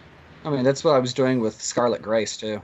Yeah, that's just a healthy way to play those games. Yeah. Yeah, I mean, you do not want to try and push through all eight scenarios in one play in one. No. Not certainly not one sitting, but eight sittings. In one marathon, basically. You are going to hate the series forevermore if you do that. Yeah, they're not meant to be played that way. Yeah, and yet people do try to play them that way, which is why they end up hating the series. Yeah. They either play way too little or way too much. Yeah. Uh, yeah. Um. But yeah. Uh. Let's see. Uh, we were looking at some questions. Uh, there's one that you might actually have had something to say about that we passed by well uh, beforehand, but uh, Kroll had asked, "Can you think of any moderately substantial series, not necessarily just RPGs, where the first installment was arguably the best?" First installments are, I mean, I can make a few examples where a game was technic, um, technically inferior to its sequel, but still the better game. Yeah, I mean, I would if you want to make the argument, anyone that you want to make the argument for, I would love to hear. Yeah, I mean, main thing is a lot of these were not certainly not the first in their series. Mm. Um, but for example, Maple Story DS and Maple Story 3DS, the 3DS game was definitely the superior game in terms of gameplay, controls, graphics, and a few design elements. But the DS game was still the better game. yeah, Um, yeah, yeah, partly because the 3DS game was one storyline and the DS game was four intertwining storylines. So, um, Mhm. which was a lot more interesting, had a lot more options for different control schemes, and had a better achievement system. So, it had an achievable achievement system. so, unlike the DS version. Um, other than that, it's really hard to say. Because I mean, if you're going back to the first game in the series, often you're talking about incredibly different technical specs. Yeah, like that's another thing that games have, where it's like the co- technology has uh, has a lot to do with why a lot of games are able to improve so rapidly. Oh, sorry. Yeah. Um, so, uh, I mean, the only. I mean, I would love to make an argument that the original Metal Max was better than Metal Max Xeno Reborn. Um, Reborn. But it's Um, not the again, best in the that would- series. It's just better than Xeno Reborn. I mean, but that that would tech That'd also be a lie because at least on technical merit, I mean, just on technical merits, Reborn had to be considered the better game. You could say that Metal Max One is the more charming game, though. certainly. So, but um, I mean, I made the argument that uh, that Grandia One was the best of those games, and like technically, like the uh, it's- like Grandia Two is a more soundly put together video game, but I think that Grandia One's charm and like writing makes it shine more. So I mean, the only, the games in the series that I've played are one, three, and Parallel Trippers. So yes, Grandia One is certainly the best of those three. oh, absolutely, that, no, that's not even close. That's being a little unfair, but yeah, two, one and two are like a reasonable like you could argue either way, but one is the one that I would argue for. Mm-hmm. Parallel Trippers, what a wild game. Yeah. Okay. Well, then there's certainly one like um, Parallel Trippers just reminded me.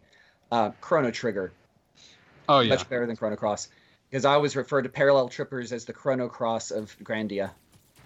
Kind of, yeah. What a weird choice. Yeah, I mean, it's just it's kind of weird, rambling. Has a bunch of disconnected islands that make no sense together. It And has way up- too many characters. It has more characters than Chrono Cross, even. Yeah, it's weird. On the bright side, it also didn't advertise itself as Grandia 2, which gives it a bit more forgivability. Yeah. Yeah. And I mean, it was also quite obviously billed as a kind of an isekai style fantasy where you're just visiting and you get to meet all the characters from Grandia 1. Yeah. So, Just hang out with Justin and Gadwin and Lily the Skull and Java oh man, hell yeah, Java. and and the three bitch sisters. Yeah, You can have them all in a party together and they get a com- and they get a union attack. they darn well better. They got one in the boss fight. Yep. In fact, I think the only characters that you couldn't actually recruit were um, the villain's son and Leen. Huh. Or the, the big sister, Feena sister. Yeah, Leen. And that and that was because apparently they just ran out of time and they couldn't incorporate that particular side quest in. Yeah, I would imagine that that was probably supposed to be a bit grander than a lot of the other ones, so they probably just were like, uh, we would rather not include them than to not than to do them poorly. Oh, no, I mean, no, they are included. Um, you can. Yeah. There are events with them, and I remember chatting with this guy who was r- trying to do the definitive w- walkthrough and FAQ for the game on GameFAQs before he decided to boycott Fa- GameFAQs forever. Um, you and he had gone through like the debug codes and found evidence of a scenario with those two. yeah, Um, and it was just cut for time and space. yeah, it's one of those ones that it's Right. wild that those two were cut because they're so important. Like, have such a uh, would be some of the people people would want to actually play as. I, I would assume you also can't recruit like the villain of Grandia One. No, because it was implied that he was the boss of that scenario. Ah, that would explain it, Yeah, and would make perfect and sense. not necessarily the humanoid boss of that scenario, but just a bo- the boss of the scenario. Yeah, yeah, yeah. But at the same time, I mean, this is also the game where you again you re- could recruit Justin's mom as a pirate. You could Yeah. recruit the uh, the loving couple that w- managed to avoid getting thrown into the volcano. Oh my god, that they dug deep for just like Yeah. everyone. Yeah, I mean, most of these characters did not have a lot of story. You just kind of meet them and like, oh, okay, come on. Some of them didn't have names. You know, I think they did in Japanese at least. Yeah, I, I think the lo- it's one of those situations where I think the loving couple are referred to by name maybe twice in the script. Yeah, I did remember that they, that they had names, um, but you, I couldn't tell you what they are. If they're in the game for all of ten minutes. Yeah, I hope you can recruit the like, sus- like superstitious old sea captain that tries to throw an eight-year-old overboard. possibly. I don't I don't specifically remember him, but possibly yes. He has a character portrait, so I wouldn't disbelieve it. Yeah, just because every character in Grandia who had a character portrait and was not actively attempting to merge with a with some sort of elder horror from beyond existence could be recruited in that game. Yeah. Gonna recruit the nice doctor from Gadwin's village. Uh, all those characters just flooding into my brain of like, this character appears like three times. Uh, but yeah. Uh, but yeah, we were trying to. Oh god. But yeah, yeah, I think Chrono Trigger is about the only one I could seriously name as the first actual first game of the series was better than anything that came after. Yeah. Can't And believe that's- we're all gonna do Radical Dreamers dirty like this. Yeah. Well, I mean, that's the only other one you could mention. Um, yeah, pretty much. Yeah. Unless you want to make the argument that Xenogears was intended to be a Chrono sequel. I believe that at one point it was intended to be. I, it wa- it Yeah. certainly wasn't by the time it was finished, but there's I mean, the only the only reason I know that theory is because you've mentioned it to me. yeah. um, I mean, Luca's in the opening village. There's a lot of like areas that are like call back to things like the Millennial Fair, where it's just like this is just a bunch of like weird mini games, and then of course there's just the fact that a lot of Chrono Cross's plot is kind of recycled from Xenogears. Yeah. And the fact that a lot of these segments of Xenogears World don't make a lot of sense put together. Yeah, yeah. Yeah. Uh, Yeah, or the entire segment that's a flashback to a to a, a civilization three thousand years in the past. Yeah, that's another thing where a lot of those things were like maybe these were time periods in one draft, of, one very early draft of the script. Yeah. Uh, I was just watching a friend uh, playing through Xenogears uh, on a stream a few days ago. He just got to disc two, and like a fr- another person who was like half watching, half not, was just like completely unprepared for how uninteractive Xenogears disc two is. It's like half of it's half of it's done as talking about flashback while sitting on a chair under a light. Yeah, or you'll like see flashes through a half completed dungeon that's just like, here's a camera pan through this dungeon that you don't get to do because it's not done. Yes. oh yeah. Oh well. Um. That game's tragic. Quite. Uh, So, oh, other games. I mean, you could, you can definitely like make the argument that the first Paper Mario game was better than the third Paper Mario game, or the fourth.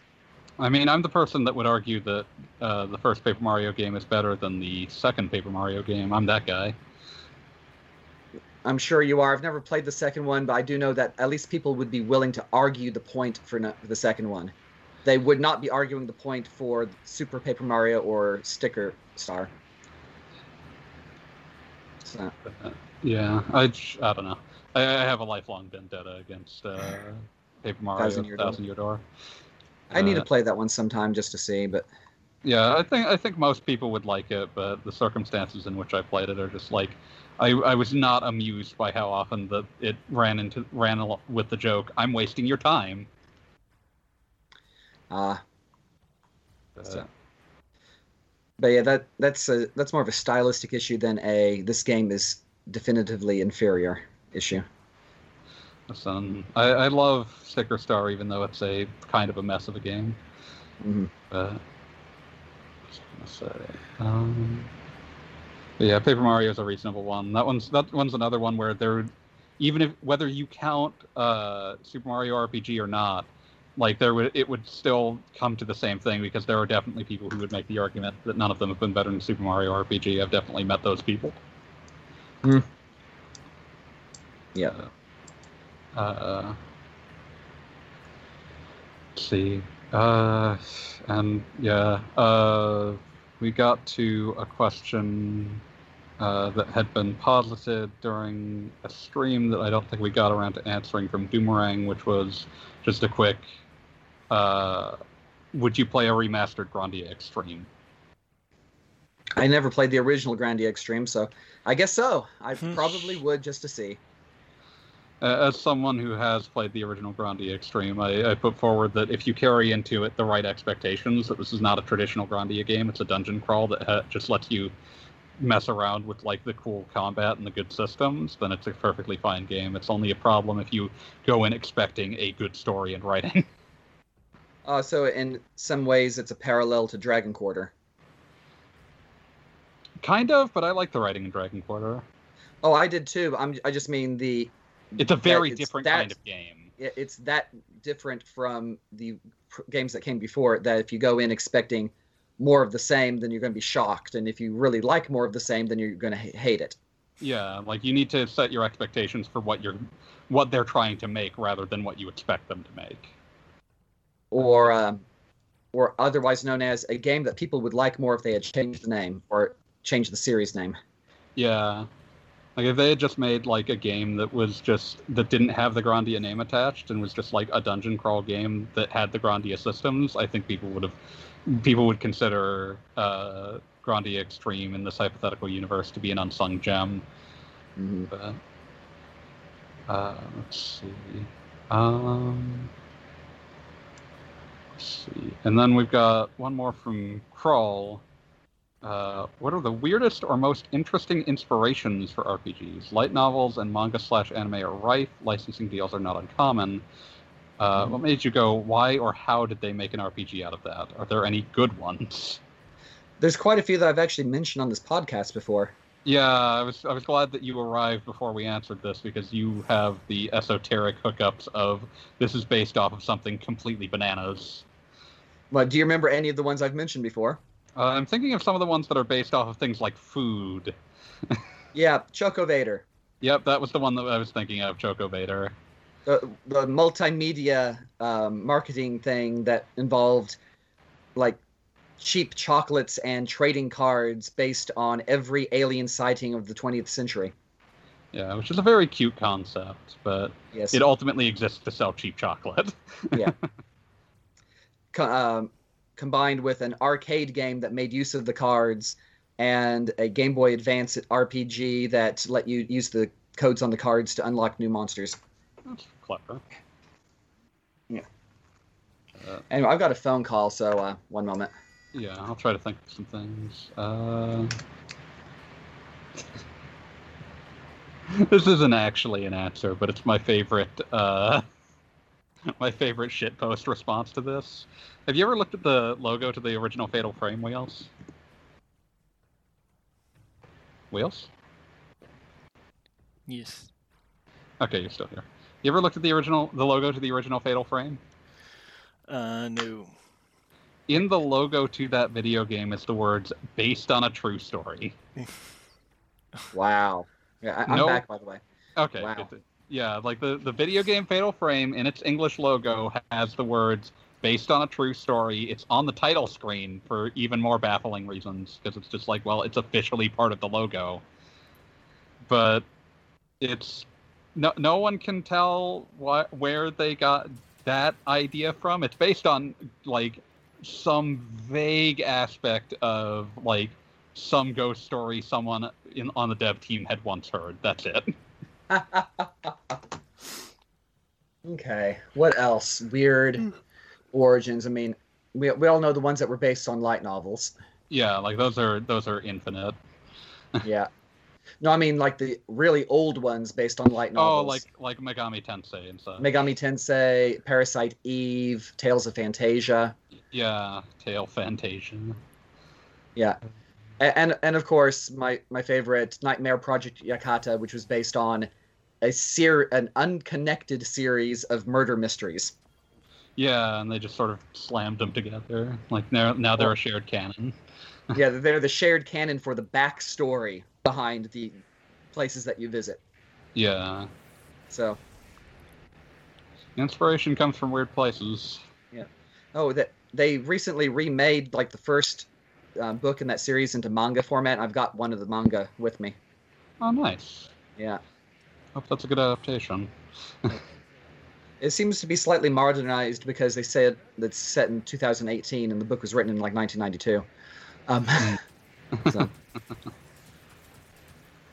But okay, something else that's really odd. Okay, anything else that's a really odd game or thing to base a game on? I mean, hmm. I've got some things that aren't RPGs if we want to delve into that a bit. Sure, sure. Tell me. So one of my favorite like weird Japanese kusoge is I'm Sorry, Uh huh. which is like an arcade sort of Pac-Man style game, but it's like a parody of a Japanese politician. Uh, let's see. Hardcore Gaming 101 describes it uh, a flagrant riff against former Japanese Prime Minister Kakuei Tanaka, one of the country's most controversial political figures from the 20th century. After stepping down in, uh, as Prime Minister, he reigned as the chief member of the in power Liberal Democratic Party, but by the time game's release in 85, his power had been pri- deprived by a couple scandals, including bribe acceptance, favoritism via romantic affair, and continued alcoholism. And like the game is just like a weird joke on him. Okay, okay. This reminds me, um, Neptunia Victory, yeah. where I mean, the Neptunia series is obviously kind of weird to begin with, but all of the villains in Victory were based on like elements of 1980s um, game politics. Oh lordy. um, including um, it's like it was a set of villains, and like one of them was one of them me- was a parody of a fictional prime minister from a some sort of satire, and an um yeah a parody of a satire, and another one was this lady who looked looked almost like a stereotypical secretary, but her name was a reference to the law to the legislation that was passed preventing the rental of video games. Oh, this is this is another one. I'm I'm just thinking about like weird political video games now. And one of my favorite like what on earth is this doing Famicom games? Uh America Daitouryou Senkyo. which is Oh, a game loosely Uh, based off American of the 1988 presidential election, the game. Yeah, like it was based off of the 1988 election, but with like some actual American politicians and then just whoever. Because also, so here you have like, like fake George H.W. Bush, uh, and fake Pat Robertson, fake Michael Dukakis. But then you get weird stuff like, for some reason, Margaret Thatcher is just a candidate named, except in this case called Thatcher. Uh, or uh, they added like I guess just for the since to give the Japanese audience like someone to feel like more related to, they made a fictional like Democratic candidate named Suzuki, who's apparently modeled after Noboru Noboru Takeshita.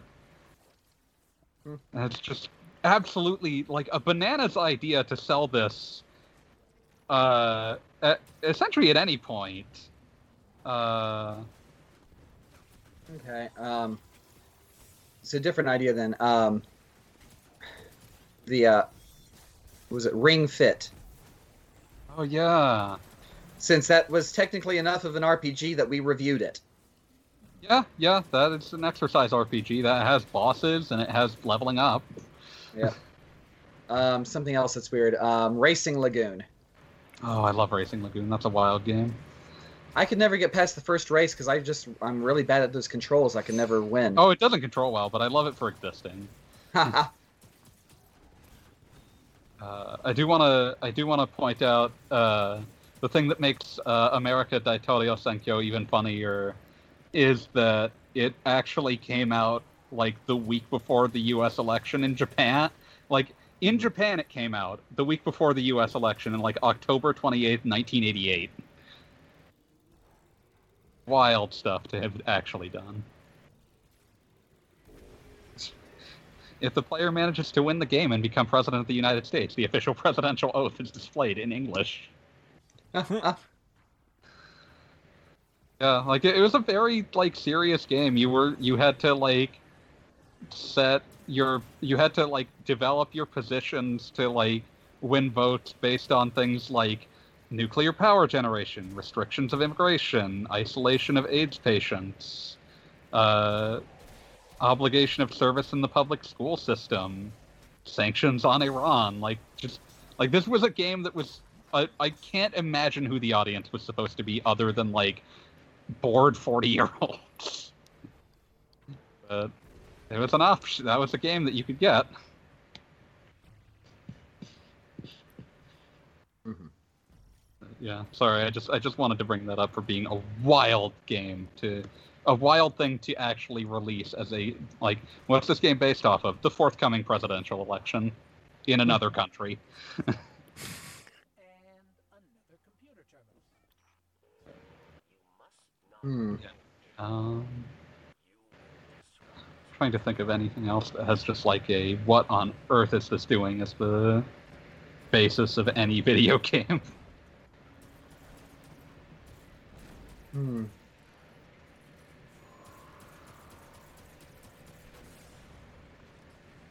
Let's see. Anything else really, really freaking weird? Can we? Okay. Uh, hmm. Uh, There's just so many weird games out there, but I can't really. think of any that are specifically based off of something. Um, that's not a manga or anime. Yeah. Um.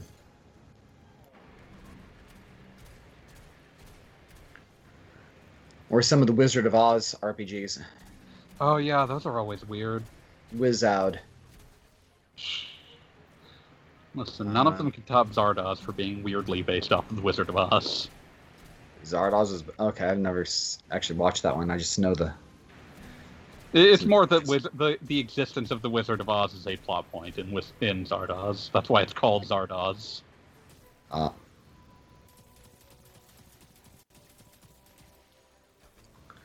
um. Well, anything weirder? Okay. Um. Not again, not an RPG, but um, Momotaro Dentetsu. Oh, I love Momotaro Dentetsu for just being the lamest pun imaginable. Yeah. So yeah, it's, I mean, it takes the Japanese folktale of the Peach Boy going out to dis- to uh, find the ogres on Ogre Island and f- and liberate all the treasure that they stole and give it back to the people, and they changed it into a train simulator with all the ogres as trains or driving trains that attack you. Like you do. Just as, as ogres are known for.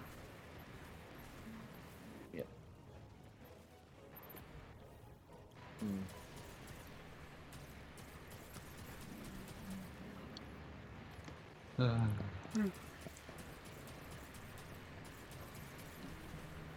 Yeah. Um. Yeah, I think I think I'm kind of tapped for like weird things for base issues, but maybe we can come back to this if we think of anything eventually. Sure.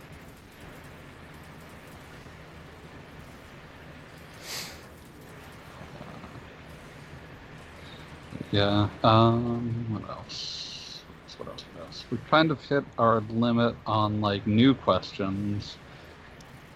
Uh, it just becomes a question of if we want to dip into the list or if we're tapped for tonight. Let's do. Let's take one or two from the list. Okay. Let's see. Uh, Miners, let's keep an A list. Take two. Okay. Um, I don't know that any of us have an answer for this because I don't know that any of us played the kind of games that would be relevant to this question. But uh, number 50 is the worst expansion pack for any RPG. Ooh. I'm not very familiar with a lot of expansion packs to begin with. Yeah, that's the thing I was I was thinking of. Like, I didn't play a lot of PC games. I don't have strong opinions on their expansion packs.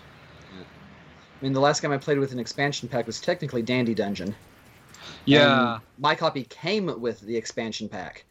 So, yeah, and it was awesome anyway. yeah. I'm trying to think like a game like I, I might even include like enhanced versions where I feel like the enhancements just make the game less interesting or worse. Or if we're doing uh, enhanced Secret versions, then Metal Knight Xeno Reborn. Oh yeah, Xeno Reborn, but uh, the thing I was actually thinking of was I feel like essentially every addition made to Final Fantasy X International makes the game worse. Yeah. With the, with the possible exception of the international grid, which I don't think is implemented well enough to be interesting, but doesn't necessarily make the game worse. Hmm. But like all of the bonus bosses that they added are put in places where it just makes the game less fun. Yeah, because you now you have to avoid those areas like the plague. Yeah, and if you missed something there, well, I guess you're fucked. yeah, including an item ne- needed to make an ultimate weapon. Yep. I hope you grabbed the completely off-screen sun crest while you were there. I didn't. Oops. yeah. You walk off screen, you come back, and oh, there's a giant dragon there now. yep. He was not there five seconds ago. He's, he's here couldn't now, you have though. just couldn't you have waited for me to exit the entire level first? That'd be nice, wouldn't it? But yeah, it's uh, it, that that sucks. I, I feel like every like all the additions to that are bad. Um, Could say the entire first year of Destiny 2 expansions was pretty terrible. oh yeah, you would have opinions on that because you play games that have continually uh, that continually add expansions. what was the first good Destiny 2 expansion? Uh, the one where you went to the moon, I forget name Oh, you finally found where that wizard came from. Well, I mean, you'd already been to the moon in one. It was just returning to the moon. Is the Taken King Destiny 1 or 2? That's Destiny 1, and that is the best expansion. Yeah, that's the one that I know the name of, so I assumed people liked that one. No, it had a great story, it had a great raid, it had great everything. It was really good. Yeah. I, I feel like we'd have more opinions on this if more of us were MMO players. Probably. Uh, there's, especially if we were like playing EverQuest and its 10 gajillion expansions. I mean, at, at that point, like, EverQuest is just like a lifestyle, but I feel like every WoW fan I've ever met has really strong opinions Oh, yeah, yes. on which one on which expansions are good and which ones aren't. Yeah, I could poll my brother on wh- which expansions are good and which are bad. We might come back on. We might round, circle back to that. Didn't you play that for a while? Did you have opinions on this? Well, and I mean, I never played it like heavily Seriously enough Yeah, to care. Yeah. I mean, well, I should say before there were any expansions, I was playing it pretty heavily, but by the time there was an expansion, I'd kind of fallen off off of it because the grind early on was really, really slow. And yet you'll be back. um, yeah. Um, let's see, but yeah, uh, maybe maybe call your brother on that. We can hear. I'd be interested to hear that myself. Oh, Pew in chat has an opinion. He says mop. I guess that's short for something. Garbage. Draenor garbage. Anything before. Oh, of. Pandaria must be what Mop is. Oh yeah, that's right. Yeah, it seemed like after a while they became people certainly seemed to care less after a while. And I feel like after a while I no longer knew what the newest one was, and that's when I could tell that World of Warcraft stature had really fallen because I didn't know what the new expansion was even though I didn't play it. um, so thank you for that uh, bit of information. Uh, actually, I'm now going to look up what the most recent one was because I seem to recall it having an incredibly generic name. Uh, Shadowlands. It, I remember one being called Battle for Azeroth, and that seemed like cheating because that's just that's Yeah. just all of them. They're all a battle for Azeroth. I'm so, I regret to inform you. Well, that may be the the one where you go into the alternate version where the uh, the orcs like never drank the demon blood, and you go into like an alternate history. O- okay, I, Yeah, that happened. Yeah, I mean, if you're going, if you're stretching that far for new material, then you have an issue with your world building. I mean, it's it's just a natural endpoint of oh god, we weren't thinking of what we would be doing 15 years down the line. Well, I mean, But then yeah. they took one of the major horde characters, uh, Sylvanas, and had her burn down the, uh, the the home of the Night Elves for some reason. You might as well just be telling me about like fucking leprechauns getting into a turf war with goblins. I have no idea what you're talking about. 15k hours and WoW? Is that an accurate number? Dear Lord, Pew. Okay, how long is? Uh, I'm gonna I'm gonna go crunch the math. Hours in a year. Okay, that's about two years worth of play. Oh my god. And how long has WoW been out? Uh, about 15 or so years. Oh god. So yeah, uh, I mean, what you're gonna do? Like that, that, that's a game that people give their lives to. So Fun fact, And, like- listeners, I was in the beta of WoW. There you go. wow. On on the Mac. I was gonna say, was it on Mac? Oh, it was on Mac, yes. Finally inside Mac gaming. 15,000 hours was during Mists of Pandaria. That's like four things. Oh, lordy. That was. When did that launch? Oh, no. Oh. Oh, that's like four expansions ago. That was 2011. Oh, lordy. That was only like seven or eight years in. Oh. Oh, okay. Well, um, that's I, I can't imagine having that level of sustained interest, interest in basically anything. So, hats off to you. Uh, let's see. Um, uh, since Wheels is streaming right now, we'll do this one last. Uh, Switching to OG Destiny. Do you think it's possible to design an RPG that is friendly to streaming and gains the same uh, success as things like Fall Guys and Among Us? Mm, No, just because the experience is quite a bit different. Guess it It, depends. there- on- it's harder to drop in on even the most like uh, streamable of RPGs. No, I think if you can, you can do like a Diablo-ish RPG, Yeah. it might be s- streaming friendly. I almost feel like, uh, as much as I despise them, roguelikes, an action roguelike is kind of Yeah, the best that's way you true. can do this. Yeah. Yeah, 'Cause Then you have Yep. runs that are like the length, uh, you know, a little longer than the length of like, say, a you know, a few Call of Duty matches or something. Uh, yeah, just something that people can follow easily. They don't need a lot of background to understand what's going on. yeah, and I mean there are definitely RPGs that do well in streaming. I feel like MMOs in general have a strong streaming audience, but I don't feel like they have a strong casual streaming audience the way that something like uh, Fall Guys or Among Us does. hmm where people will pop in and watch a few games and like cheer on their favorite streamer and then go about their day. Uh, like when you when I see people talking about MMO streams, it's like I'm watching a stream of a raid. They've been at it for two hours. But maybe that's just my own ignorance, but that's that's the way that it looks like to me as someone who is not well uh, versed in that. Yeah. That's about sounds about right. Uh, but yeah, uh, I, I would say that a sort of like action roguelike would probably be the best candidate for that. Uh, probably one with multiplayer in it. Uh, and like uh, BRB, I'm gonna go pitch that to like Electronic Arts and see what happens. But uh, it, it feels like that might successfully garner a fairly large streaming audience if it was marketed properly. Fallout Also- 76. Oh. So- someone is trolling by saying Fallout 76. So. Uh, Well, I mean, the- the greatest- the say greatest- Anthem.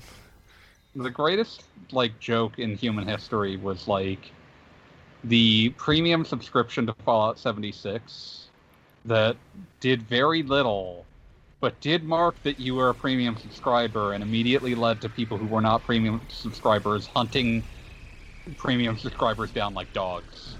Yeah, I was just thinking about the the emergent storyline of Fallout 76, the uh, class war. Yeah, like just immediately degenerated into cla- class warfare in the most amazing fashion.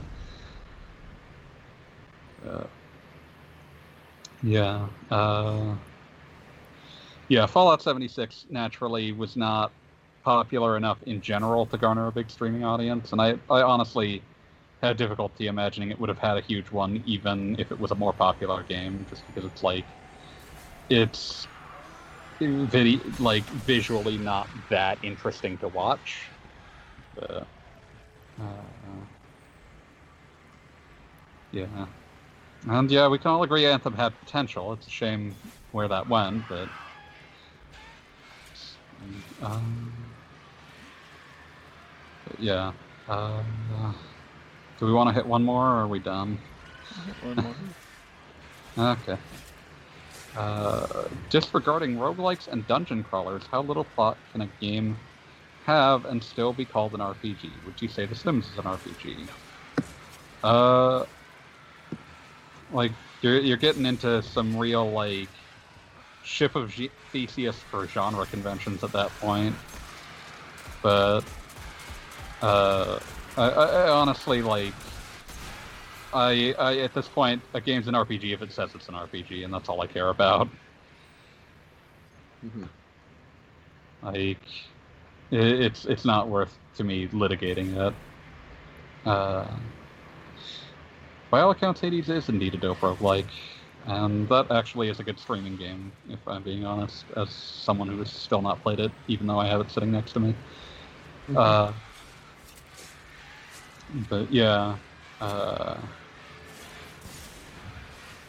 uh, like, like in general, like there, are, you know, there's no one that's going to seriously in this day and age make the argument that like Diablo or proper roguelikes aren't RPGs, even though the story is not their focus and never really has been. Because, like, to a lot of people, an RPG is the math. Like, an RPG is just an excuse to do math problems in the most visceral way imaginable. but, uh,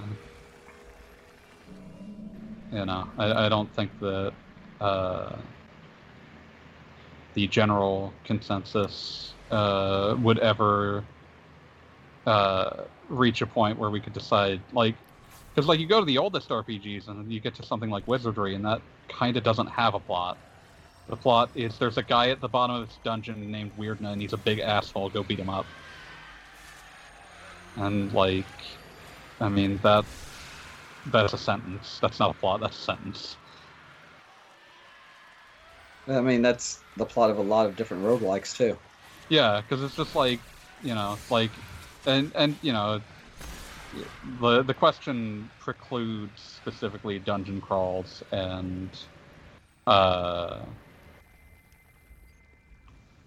uh, the the question technically precludes dungeon crawls and uh, roguelikes, but the thing is that like anything that is successfully that is has enough math in it uh, is going to be called an RPG. I've certainly, The Sims is not called an RPG largely because it's a genre unto itself.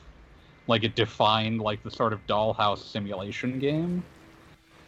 But you know, like if you were to beam that to someone who had never seen it and tell them to put it in a genre, RPG is probably where they would end up. Yeah. Because it's, it's more of a gestalt than a genre. So Yeah, it's just It's, it's this list of things. It's, it's a list of things that can be associated to other things. but yeah, like it's uh it's uh it's it's the the RPG test is the obscenity test. I don't I I can't put a definition to it, but I know it when I see it. Um yeah. Um see. Uh I don't know that any of us uh, has a broad base for this next question, but we'll ask it because it's going to be a good excuse to bring up uh, a perennial uh, A, a, lesser known perennial favorite of discussion. Uh, this question 54 Do you have any favorite RPG Maker games? Hmm. Hmm. And I'm just waiting for Gaijin to bring up uh, Dragon uh, Dragon Warrior Begin a New Quest or what it, what it was called. That was actually it. Yes. Oh yeah, it was uh, Wonder Slime's game. Yeah. Yeah. Yeah, I, I remember. I think I had Seventh Circle do the the proofing on that one. He was like, "Okay, okay, wait a moment, this was Matt's game." I'm like, "Yeah, it was." He's like, "Yay!" So, still, still the best uh, eight-bit Dragon Quest RPG I've ever played. so, Yeah. Uh, just just figured. I, I don't think that we have a lot of uh, RPG Maker game experience. So. Uh. Oh, I've played some really awful ones in the past. So- Oh yeah. I played they- one they that was favorites, I so. played one that was in French, and all of the recruitable characters were very obviously um, taken from Star Ocean Two. Um, odd. like, like, yeah. Um, see, a guy with a sword and two dragon heads coming out of his back. Yes. oh Uh, hey I- Ashton. yeah, I don't think they even changed the names, um, Wow. except that they were all high school students in a French um, in a French secondary school, and the villain was the principal who had somehow taken over the town and was banning video games. Wow, I wonder what that person was, what stage of life that person was at when they made that exact object. Yes, um, I played this one like 15 years ago. I can't tell you anything more about it because I was just like, okay, this is kind of idiotic. It's it's kind of surreal as like an object, but yeah, I wouldn't want to play it. I just I appreciate knowing it exists. Yeah, and then there were a couple RPG Maker games that were actually featured through Yahoo Games for a while. Huh. So I remember playing those back in like 2005. They weren't that good either, um, but they weren't. I mean, they were. Uh, I mean, if you had fixed up the graphics and the interface a little bit better, they probably would have been Kemco material. hmm Someone in chat brings up a game called Chronicon, which they seem to think was good, but yeah, I can't say that I've played it. Looks neat. Uh, Looks RPG makery. Yeah. What else? Um, I used to have a physical copy of an RPG Maker game called Succubus Quest. wow. That sounds like porn. I'm certain it's porn. oh, it's massively porn and like, um, instead of just the uh, the fight, cast, and retreat combination, there were act- it was actually um, seduction options, I mean, if you're gonna if you're gonna go in, you might as well go all in. and it did. It was kind of it was not kind of it was ridiculous. Ah, respect to them for just going for it, I guess. Yep. So yeah, um, but yeah, most of the ones I can think of are just very similar to, or are like either Kemco type games or the thing, the cheap games that you find on Switch. Yeah, Uh, not Switch, um, Steam. yeah, yeah. Uh, yeah, I can't say that I'm super versed in the RPG maker scene, so I wouldn't want to speak too much out of turn. Speaking of which, I've been um, finding some really good um, like projects on Steam. Just um, some of this is just in like um, um, demo mode. Yeah. But what was it? Um, somebody who was on Reddit found this one the other day. What was it? Where is it? No, no, no, no. Which game was? Okay, Castle of the Underdogs. Hmm. It's available on demo. Um, the game creator lists Suikoden and like, uh, what? Suikoden and like uh, Final Fantasy X as his major uh, inspirations, but the game models looked like they were made through 8-bit heroes. Hmm. And it's it's a rather funny little game, and it's got some pretty good writing for something that was a second language project. Oh, that's impressive. Yeah, yeah. I was actually kind of surprised when the creator admitted to me on Reddit that he, English was not his first language, Oh wow. because most of the nitpicks I had were like the kind of things that a native speaker would have issues with when they're first learning how to do scripts.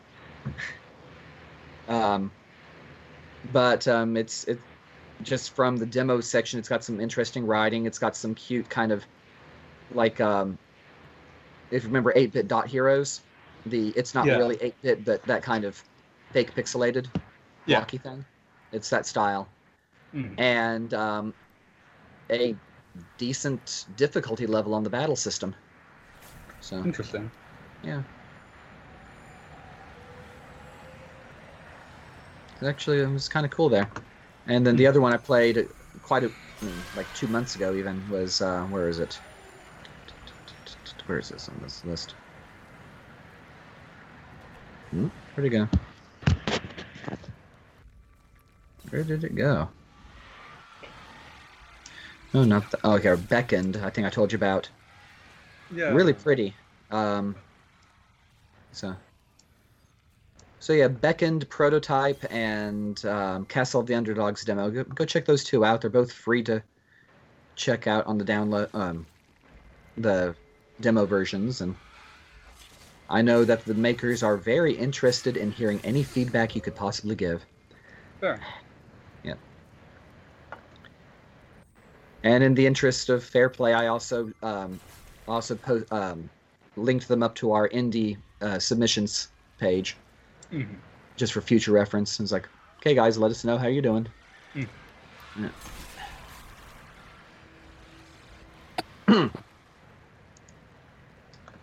okay. Yeah. Um,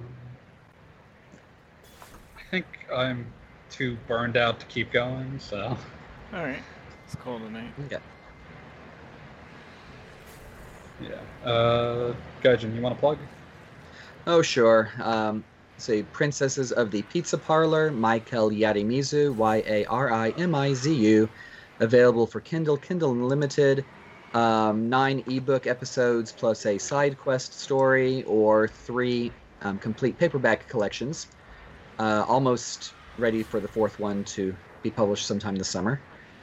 Um, just uh, if you enjoy uh, tabletop gaming and the stories around the table as much as the stories in the game, then just give it a look and please leave a nice review or something. I could use all the promotion I can get. Curse the Yeah. algorithm. Curse the algorithms, yes. Yeah. Um, and I don't think Mayor Wheels has anything to plug. Uh, I think I was on the most recent episode of the Backtrack, so I don't know. Maybe go listen to that. I've rambled about Grandia 2 a lot. The Dave, uh, did you step away from the microphone or something? Because your voice is going really hard to hear. Yeah, sorry about that. Is Okay. any better? Yeah, that's much better. Yeah, like I said, I don't think I have any. Mayor Wheels has anything to plug other than I guess I was on the most recent episode of the Backtrack, which was I think Grandia 2. Yeah. Oh, and I've got that uh, saga in- impression thing coming up. Yeah. Since I finally got everybody's or, um, items for it. Oh yeah. Yeah. Um, and I, I actually managed to find the link to the Saga Frontier backtrack. Care to guess how many pages back you have to go on the archives on the main on the new site for that? Many. Uh, I'm gonna go with 22. Oh no, it was, it was only nine. Okay. So, but I actually found it easier to go to the old site and um, just do a quick search on the main archive page there, Yeah. and then it's like, okay, it's number fifty-eight. Okay, let's start guessing numbers on how many pages back we have to go for the main site. Yeah, I always forget. It's not so much that there's like a million episodes of Backtrack, so much as that all, so many of the episodes are a million hours long. Yeah, Uh, but hey, our Saga Frontier backtrack starts off with a parody of the dating game. you know, like you do. Oh yes, like I do literally because I actually wrote it. Oh. Yeah, the, the Saga backtracks I was on, I wrote the intros to all those. oh, that's fun. Yeah. And I've got, I still have a, a um, like an intro for Metal Max for a backtrack if we ever do it. So, yeah, maybe I can pull for that. If there's more people that have played them, I think that's the thing that keeps them from happening. yeah. 'Cause I just need people to actually have them. Yeah. Once more of those fan translations come out, we'll be ready. and wheels, I assume you got nothing. Uh, to plug, not at the moment. Uh, I'll probably be streaming some more Resident Evil 7 at some point this week, which is not an RPG, but you should, guys should ch- check it out anyway. And, and make sure that your children don't. Yes, s- most certainly not. Too Ah. violent for child. Yes.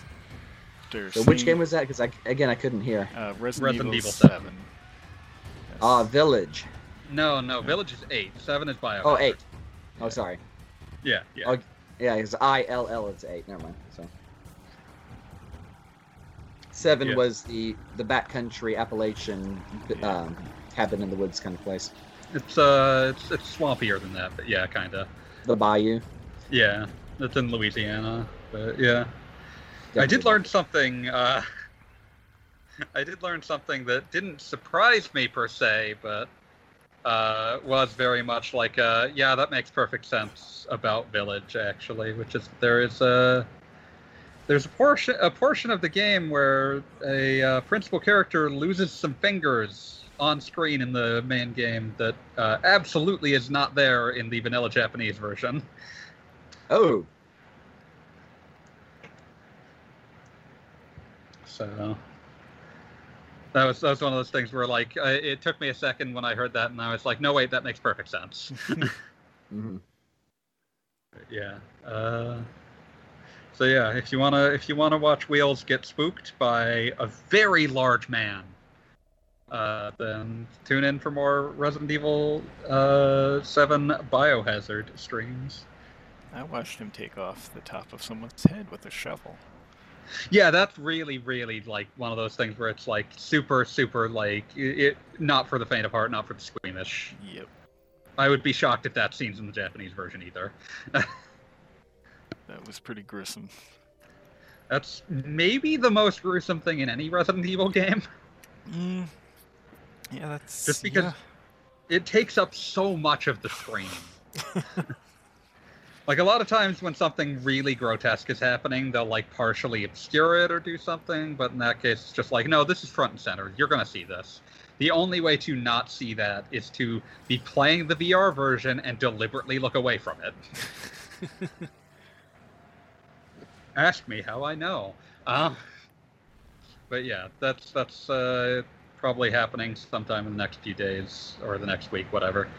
yeah. Uh, otherwise, see us. Oh no, no, no, not done. Uh, you can ask questions. You can ask them in the comment section or in the uh, chat of the stream, or you can also ask them on the Discord. Uh, go to join the RPGamer Discord. It's a very nice place. Uh, there's a podcast section, and if you ask questions for us there, we will get to them. So you know, just uh, if you want to participate in this podcast in some way, that's uh, that's always an option. Uh, we we very much appreciate our questions this week. They came from Doomerang, Fireminer, and Krull. Thank you to all of them for their support, uh, and thank you to all listeners, of course. But otherwise, we gotta go. See you, Space Cowboys. Okay. See ya. See you. Bye.